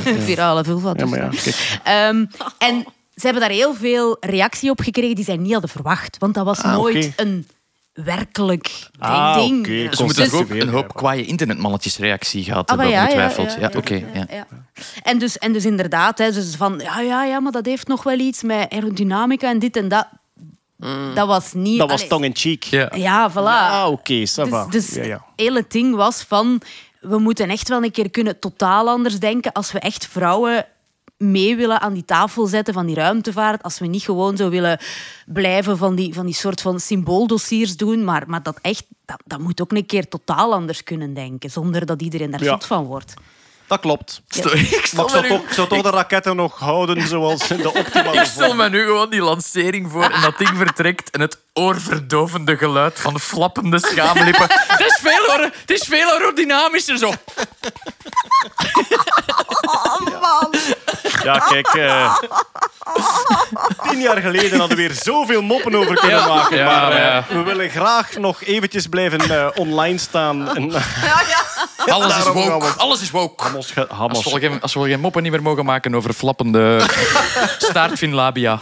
Ja, voilà. Spijtig. Maar kijk, dus de Ja. raket in vulva-vorm. Het concept is getekend. Eh, ik zou zeggen, ehm, het, we zetten het in de show notes. Zet uw safe search af en dan zal je hopelijk de afbeelding ook ik ga kunnen ook eh, de, de, de vulva piñata, zal ik ook een foto van doorsturen. Want Ik vind die ik- zo mooi, die moet Maar eigenlijk met de Ik wereld denk dat ik zelf wat ga googlen, Els. Ik zal dat wel vinden. Ik hoor nu een soort, echt, ik hoor echt zo'n soort bossa nova nummer. Vulva nou, vulva piñata. Vulva piñata. Dat is geen bossa nova. Maar goed, zwart. Nee, ja, nee, nee. We gaan rustig verder. The girl from Vulva Piñata. Sorry. When En, she eh, walks by, she goes... Flop, flop, flop, flop, flop. Sorry, Ik moet nu wel go. zeggen, ik Ja. vind, ik vind vulva piñata een soort eh, eh, ziekelijke verheerlijking van geweld op vrouwen die echt Ja, absoluut... maar eigenlijk, ja, het is waar, Weet ja. je, die zat vol met glitter. Dat was kei mooi als dat ging. Hele goede bandnaam ook. Hele goede Heel bandnaam ook. mijn huis heeft nog ik weet niet hoe lang vol glitter gelegen. Dat was Ik vond dat Alweer, dat Max... ik had zoveel moppen kunnen maken tien jaar geleden. Goedenavond, Werchter. We zijn veel van Piata. Goed, kijk, we hebben helemaal gewacht tot het laatste onderwerp vandaag om het toch nog eens over James Webb te hebben. De James Webb-telescoop is gelanceerd. De eerste beelden zijn binnen en ze zijn fantastisch. Ehm, wat heb ik allemaal zien passeren? En dat, dat is echt iets, want hoe... Je zit er naar te kijken en je denkt van ja, prachtige beelden, maar ik heb zoveel indrukwekkende Hubble-beelden gezien dat je gewoon niet meer weet, wat is dit nu? Er zijn een paar mensen die online ehm, filmpjes gemaakt hebben waarbij exact hetzelfde stuk hemel in Hubble-fotografie. en dan gaat daar zo een lijntje over en verandert dat in die James Webb-fotografie. En het is fantastisch. Daar Hoeveel... zo een geluid bij, zo... Wow, zo Ja. dat, dat TDX-geluid zo van, van in de cinema, zodat je zo Ja, ja. ineens zo precies pas hoort. De Dolby Surround. Het is een, een specifiek kwadrant dat ze hebben. Eh, eh, de, de Star Forming Region, een jonge sterrenvormende regio, NGC 3324. En dat is blijkbaar een, een, eh, een kwadrant dat vaak gebruikt wordt om telescopen mee in te Een huldigen. stuk waar vaak foto's van gemaakt waar vaak foto's, ja. Ja, en zelfs... Het is er zijn, ongelooflijk. er zijn, want die, die foto was eigenlijk nog maar een beetje een demo en laten zien van kijk, dit is wat we nu kunnen. Er zijn nu al nieuwe wetenschappelijke ontdekkingen op basis van die foto's, vooral dan over het spectrum dat geanalyseerd wordt van verre stel- sterrenstelsels, dat ze daaruit kunnen leren van de samenstelling daarvan. En het is nog heel vroeg dag, dus dat, dat gaat allemaal nog Heel veel, heel veel coole gravitational lensing op de foto ook. Zo'n Ja. paar, zo'n paar eh, galaxies dat je ziet dat die door de zwaartekracht en de, de lensvorming eh, met ja, licht buigt eh, door zwaartekracht ook, dat die helemaal uitgestrekt zijn en zo'n soort van swirly eh, Ah, wel, die ja, indruk dus- krijgen. Dat is fantastisch. gravitational lensing. Als je door een lens kijkt, door een glazen lens, wat gebeurt er? Door de overgang van één medium in een ander gaat het licht afwijken van richting. Dat kennen we allemaal als je naar een aquarium kijkt en je ziet een vis twee keer of je ziet die in een andere hoek. Omdat het licht overgaat van water naar glas naar lucht, verandert het van richting en krijg je een lenseffect. En iedereen heeft al lensvervormingen gezien hè, op de zijkanten van foto's. De wet van Snellius. Eh, eh, bijvoorbeeld. Maar dus, ehm, zwaartekracht kan licht ook afbuigen door dus de eh, algemene relativiteitstheorie. Dus als er ergens een heel, zware, eh, een heel zware massa hangt en het licht van sterrenstelsels die daar voorbij liggen, vanuit ons oogpunt, komt daar langs, dan wordt dat afgebogen. En op diezelfde manier wordt dus een heel zwaar object ook een soort lens omdat die het licht afbuigt in de omgeving daar rond. Dat heet gravitational lensing, wordt heel vaak gebruikt in de sterrenkunde. En op die foto van James Webb is dat gewoon te zien. Je ziet echt zo van die banaanvormige eh, lichtpuntjes. En dat zijn cirkelvormige sterrenstelsels die door die lenswerking, door die gravitational lensing eigenlijk afgebogen zijn. Maar en een zijn die vorm. swirls dat ook? Of zijn dat echte? Want je hebt zo draaikolkjes ook. Ah, die ronde draaikolkjes, Ja. die hebben echt die vorm. hè. Die Dus hebben Ja, die hebben die vorm, ja. Sterrenstelsels hebben zo van die armen die daaruit steken. En dat kunnen, er, dat kunnen er verschillende aantallen zijn. Maar die zijn echt... Eigenlijk, als, als, het er, als het er redelijk rond uitziet, of een klein beetje ovaal... Want ja, als je het onder een hoek bekijkt, zal het er ovaal uitzien. Savan nog. Een keer dat het een banaanvorm heeft, is het waarschijnlijk afgebogen door gravitational Hebben jullie het live proberen te bekijken? Want dat was ook een Maar ja, dat, evenement. was maar, dat bleef Drie- maar Ah, wel, duren. weet je waarom het bleef duren? Het was Nee. 23 juli, het was laat s'avonds. Ik denk dat het om 11 uur onze Joe tijd werd aangekondigd. ging het Joe, aankondigen. Joe Biden ging het aankondigen. Kamala Harris ook nog een speechje. Ze zaten, eh, het eerste beeld ging getoond worden. Ja. Niemand had het nog gezien. Maar Joe Biden zat nog in een belangrijke meeting over het Israëlisch-Palestijns conflict. Allee, jong. En die liep 40 minuten uit. En het internet, alle astronomen die op Twitter zaten, werden zot van de wachtmuziek. Want ze hadden zo'n soort van loopken. En er hadden, terwijl dat mensen aan het wachten waren, hadden er al mensen variaties op dat wachtmuziekje gemaakt. Dus een hoop nerds dat zit te wachten op ja, het grootste... Maar was het maar 40 minuten? Want ik heb, Het was ik heb- lang, het was lang. Het was een Ik- uur ik- en een half of ik heb twee. En 40 dan minuten ah, gewacht, ja, want ik was al te ik laat een uur en een half en dan heb ik het opgegeven. Maar dat is Ja. toch ook het prachtige aan dat internet en die snelheid van Ja. die memevorming, dat je zelfs in de wachttijd worden er al variatie-memes gemaakt op het wachtmuziekje, omdat mensen... En dan ook de, de, de, de reactie Israëlisch-Palestijns conflict. Oh, fuck is zeg. We hebben het over het universum weer. over het universum. Ja. Ja. In Puurs is, was, was er zelfs een watchparty. Ah, Ah, ja, ja, Zalig. want het zijn, het zijn vier foto's die gereleased zijn, denk ik. Vier Ah, wel, of maar- ja, vijf. die eerste was... Ja. Ja. Die van Joe Biden was die test, zeker? Wel, Ja. dus, ze hadden dus een uur aangekondigd, dan gaan we de eerste beelden eh, tonen. En in Puurs hebben dus ja, eh, een groep geïnteresseerden hebben echt een watchparty gehouden, gelijk dat je naar de Champions League kijkt. Ja, gelijk dat wij naar de testlancering van de Falcon Heavy gekeken hebben. Hebben die echt zitten kijken naar, ehm, ja, naar de eerste beelden. Eh, ik vond het een fantastisch initiatief, dus ik hoop dat ze daar veel eh, plezier gehad hebben. En dan zijn er inderdaad nog gevolgd. Ja. Hè, van echt van die adembenemende nevels, die Carina-nevel, ook zo een stervende ster. Dat is, Ja.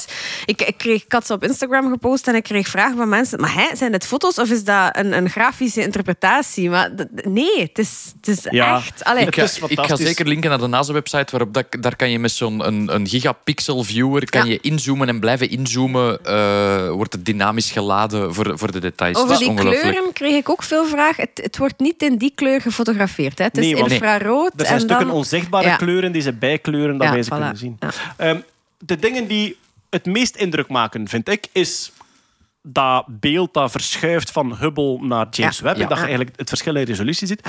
Wat dat voor mij ook ontzettend indrukwekkend is, dat is als je een foto ziet en dan zoomen ze uit, waardoor dat je beseft, als je naar een sterrenhemel kijkt, welk fractie van een fractie van een fractie van een stofdeeltje van een puntje dat ze daar maar in beeld brengen. De wetenschapper die het aankondigde zei van we hebben een stukje van de, de, de hemel gefotografeerd. Als je een zandkorrel op armlengte zou op je vinger leggen en dan dat zandkorreltje naar de lucht wijzen, dat is het kleine stukje hemel dat we gefotografeerd En hebben van op de aarde. dan, dat is heel die Ja, foto, dat ja. Ongelooflijk. Ja. Ja. Eh, ik heb nog één eh, tof dingetje dat ik gezien heb in een filmpje van, ik denk dat Hank Green was. Hank Green en John Green zijn zo de vlogbrothers. John Green schrijft fantastische boeken. Eigenlijk zijn het jeugdboeken, maar ik vind ze ook als volwassenen fantastisch te lezen. The Fault in Our Stars, eh, Looking for Alaska, eh, dat soort boeken. Ehm, Hank Green is zijn broer en zij maken vaak ook YouTube-filmpjes over wetenschap en over algemene nerdcultuur. En die heeft een uitleg gedaan. En ik stel het nu als quizvraag, maar ik denk dat sommigen van jullie het al weten. In de toekomst, eh, vroeger, als wij van die prachtige foto's zagen van de sterrenhemel, dan wisten we dat is een Hubble. Hè? Dat de enige telescoop die dat kon trekken was Hubble. En nu gaan we twijfelen. Soms gaat het er van Hubble zijn en soms gaat het er van de James Webb-telescoop zijn. Maar er is één trucje waardoor je altijd onmiddellijk kan zien van welke telescoop het is. Weet jij het, Els? Is het iets met die spiegels? Dat er, dat er Het, heeft, dingen ge, is gereflecteerd gevolg, worden? het is een gevolg van de spiegels. Ik weet het, want ik heb het Ik in de scheurkalender ja. 2023 ah, geschreven. het is een weetje van de scheurkalender. Ah, Spoiler alert! Ja. Weet jij het, Jeroen? Ja, ik denk dat ik een zeshoekig patroon in de... eh, Ik weet, de ja, sterren hebben soms zo een, een schijn, een corona dat daar rond hangt. Straaltjes. Straaltjes, die een zijn... bokeh. De, bo eh, de bokeh, ja, ik, ik weet het, ik, ik zou het moeten weten, maar eh, die, zijn zes, die hebben zes punten, omdat de spiegels ook eh Ah, zespuntig Het is zijn. heel simpel. Ja. Er komen straaltjes uit de helderste sterren. Als die zes puntjes hebben, die, als, als, als die naar zes als die Ah, naar ja, zes ja, ja, richtingen straalt, is het James Webb, want die heeft zes hoekige spiegeltjes. En als het naar vier richtingen straalt, is het Hubble, want de Hubble is een ronde lens, maar om, om die lens op zijn plek te houden, hangen er eigenlijk vier metalen armpjes die de centrale spiegel vasthouden. Ik en had dus, inderdaad gezien dat er zo dingen waren met Ja. vreespunten. Dat ik dacht, maar sterren willen er echt heel graag als sterren uitzien. hè? dus zes Maar dat zijn geen bokeh. Dat, Ja, bokeh ja, ja, zijn zo wat, zo wat wolkjes. Zo, Dus zes in of vier straaltjes. Dus zes straaltjes James Webb, vier straaltjes ehm, Hubble-telescoop. En het filmpje van Hank Green zullen we ook in de show notes zetten. Want dat Voor is, de eh, andere zeer mooi. 364 weetjes koop je gewoon de, De nieuwe scheurkalender is die al te koop. Eh, en ik heb, hij is nu in druk. Hij zal eind augustus te Je koop kunt de zijn. pdf misschien... eh, Nog nee, nee. Voilà, daarmee hebben we al het wetenschapsnieuws gehad. Maar wij hebben ook een sponsor deze maand. En Jeroen, dat is eh, Potto. P-O-T-T-E-A-U. Jeroen, wie of wat is Potto? Wat doen ze? Wel, ze zijn in mijn oog gesprongen. Het is eigenlijk een sponsor die op het laatste moment heeft toegezegd, omdat we met een sponsorwissel zaten en die mensen die... eh, de- mijn contactpersoon daar was op vakantie in Griekenland en heeft gewoon gezegd van nee, we willen sponsoren. Ik onderbreek mijn vakantie, ik ga voor jullie iets schrijven. Eh, ja, dus Potto, eh, ze hebben mij in het oog gesprongen met de mail een wetenschappelijke ontdekking, vraagteken, waarschijnlijk op een tafel van Potto. En daar heb je meteen een, een deeltje van wat dat ze doen. Ze zijn eigenlijk marktleider in België voor het maken van ja, meubilair voor in labo's, maar, maar eigenlijk veel meer dan dat. eh, voor in het onderwijs, chemische, farmaceutische en voedingsindustrie. Het is een bedrijf dat echt... Ja, De practicumruimte. Ja, de pra- benches en inderdaad, de oh, gaskranen. een en- grote kans dat er een tafel van Potto staat. Ik zie het nu weer voor mij, de practicumruimte, zo die wit keramieken tafels en dan zo de gaskranen die eruit kwamen en de lavabo's hier en daar. Prachtig. Dat is al oud. Maar, Ja, daar komt, daar komt heel wat bij kijken, want die dingen die moeten gecertificeerd worden voor te werken in een labo en zo, dus ze leveren wel kwaliteit af. Maar wat dat ik niet wist en wat dat ze ook doen, is ze maken ook eh, meubilair voor in musea. Ja. Zoals bijvoorbeeld, ik denk Stefanie, jij hebt dat... eh, Ja, ik heb, ik, heb, eh, ik heb een aantal dingen gezien. Het Natuurhistorisch Museum. hebben museum. Ze, hebben, hebben ze gewerkt. En Het, het Dino Museum in Brussel. We hebben een mail gehad dat je het niet zo mocht noemen. Sorry, Dino Museum. het Koninklijk is- Belgisch eh, Natuurhistorisch. Cabin. Instituut. Ja, voilà. Cabin. Voilà. Ja. dat is. En zo. En, en ook ehm, dat museum van de Universiteit Gent, hoe heet dat? Gum. Ja, ja, ja. ja. Heel mooi, heel mooi museum. Ja, ja, en je ziet dat die mensen echt nadenken over hoe kunnen we eh, de specimens op, best tot hun recht laten komen. En, en het is echt cool gedaan. Misschien kort even toch een shout-out naar het GUM, het Gens Universiteitsmuseum. Het is een, een wetenschapsmuseum, maar vooral, ze hebben daar de, de sfeer... Allee, dat, is, dat, is, dat is geen SEC-TL-verlicht museum. Dat is Nee. heel mooi ingericht en dat gaat hem echt over de beleving van wetenschap. Het is een grote aanrader. En dat is dankzij Potto. Potto. Echt, het is, we zijn hier Potto. potverdorie in een sponsortaal kan doen. En jij begint af te wijzen naar een shout-out van iets anders. Dat is ongelooflijk. Daar word ik potto van. Ja, voilà. Oh. Pottoverdorie. Ja. Maar eh, sponsoren zij om meer tafels Wel, te verkopen? Wel, ze- dat ook, maar ze hebben ook een reeks vacatures. Want ze zijn eigenlijk, eh, zoals veel bedrijven, zitten ze volop in de digitale transitie, in automatisering, in digitale toepassingen. En daar willen ze zich een beetje eh, richting eh, ja, richten natuurlijk. Want eh, steeds meer een gewone tafel maken, dat, dat is niet meer een gewone tafel. Ze Nee, en begeleiden displays voor je musea en displays zo voor musea, het, ja. het, het Ze totaalpakket. hebben makers nodig. Ze hebben eigenlijk makers nodig. Ik denk dat, ze, Techneuten en makers. ik denk dat ze daarvoor bij de goede podcast zitten. Eh, het zijn ongelooflijk leuke mensen. Het zijn ook fans van de podcast. Opnieuw, Yay. als je mij mailt om te sponsoren, als je een fan bent van de podcast... Ja, er is niemand die mij mailt. We vinden de podcast verschrikkelijk, En maar toch willen sponsoren.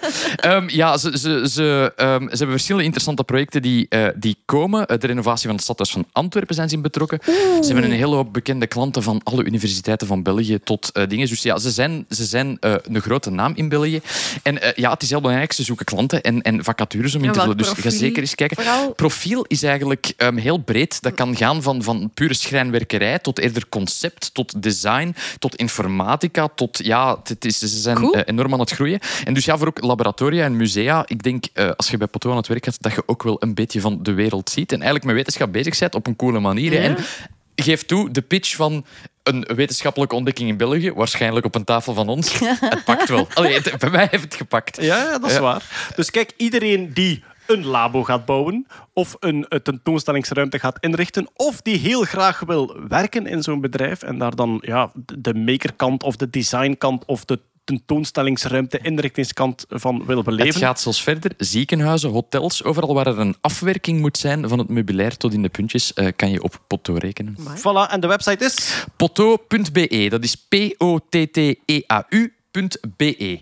En eh, ja, ze hebben de groeten van het hele Nederland-team. En eh, bedankt om in te springen als sponsor. Eh, wij zijn zeer tevreden. Voilà, de link komt sowieso ook in de show notes. Dan hebben we ook nog nieuws van Peter Berks, ons wel bekend, de entomoloog, hier vaak aanwezig. Peter die doet af en toe insectensafaris. Wat wil dat zeggen? Je trekt op safari in ofwel een tuin of een park. Het mooie aan insecten is, je hebt met ja, 100 op 100 vierkante meter heb je echt een safaripark met, met 10 op 10 vierkante meter ook al, eigenlijk.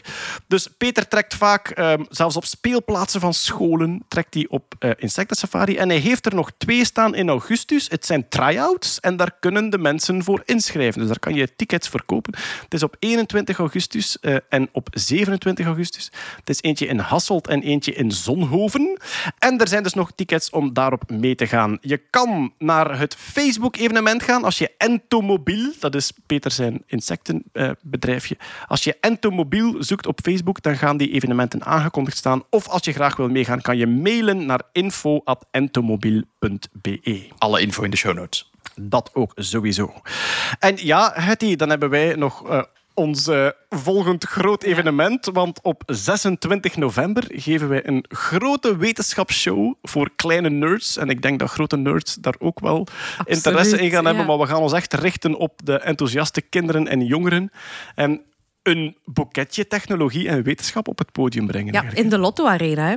Ja, Dat had je nog niet gezegd, denk ik. Dat is een zaaltje. Ja. Een zaaltje in Antwerpen. Ja. We krijgen heel vaak de vraag, hoe klein zijn kleine nerds? Eh, ja, we richten ons een beetje op de, de, de leeftijd van de doeboeken ook. Ik denk tussen 8 en 14 jaar dat dat, eh, dat dat echt wel ideaal is. Maar heb jij een 6 of 7-jarige die super geïnteresseerd is, pak die mee. Alle 16-jarigen ook. Dus, maar goed, dat is een beetje de, de richtleeftijd. Ja, ik, ik heb ook al een paar berichten gehad van... Zeg, ik ben 25, mag ik nog naar de kleine Ja, nerdshow en, ook- komen? en ik heb geen kinderen. Mag ik komen? Ja, natuurlijk. Je Ja, moet. Je moogt komen, je weet gewoon op voorhand. Uiteraard, wij richten ons qua taalgebruik en qua interesses en qua dingen richten wij ons op de lagere school en begin van het middelbaar op dat podium. Maar ja, we proberen dat zo boeiend mogelijk te maken voor iedereen. Ik denk dat we allemaal zelf een beetje vroeger wetenschapsshows gezien hebben die naar ons aanvoelen iets te clownesk en te veel op effect zaten enzovoort. En wij willen daar toch altijd die extra laag aan geven. Enfin, laat het ons samenvatten. Wij willen de wetenschapsshow maken die we zelf als kind hadden Oh, ja, inderdaad. Ja, en daar zijn we nu keihard mee bezig. Hè. Dus meer details volgen ongetwijfeld in de, de komende podcast. Maar tickets zijn al te koop. Op 26 november in de Lotto Arena. Tickets zijn te koop op nerdland.be. vlottearena.be. Ja. Lotto Arena. En als je wat ouder bent en twijfelt, ze verkopen bier in de Lotto Arena. Dus hoe dat je het ook draait of keert, toen een plezante avond. Hè. Dat is dat, hè. Daarmee hebben we alles gehad voor deze maand. En dan bedank ik natuurlijk Jeroen Baar. Doei. Els Aert. Dag. Stefanie Deune. Bye. En Hetty Helsmoortel. Met veel plezier. Graag tot de volgende keer. Dag. Salukes.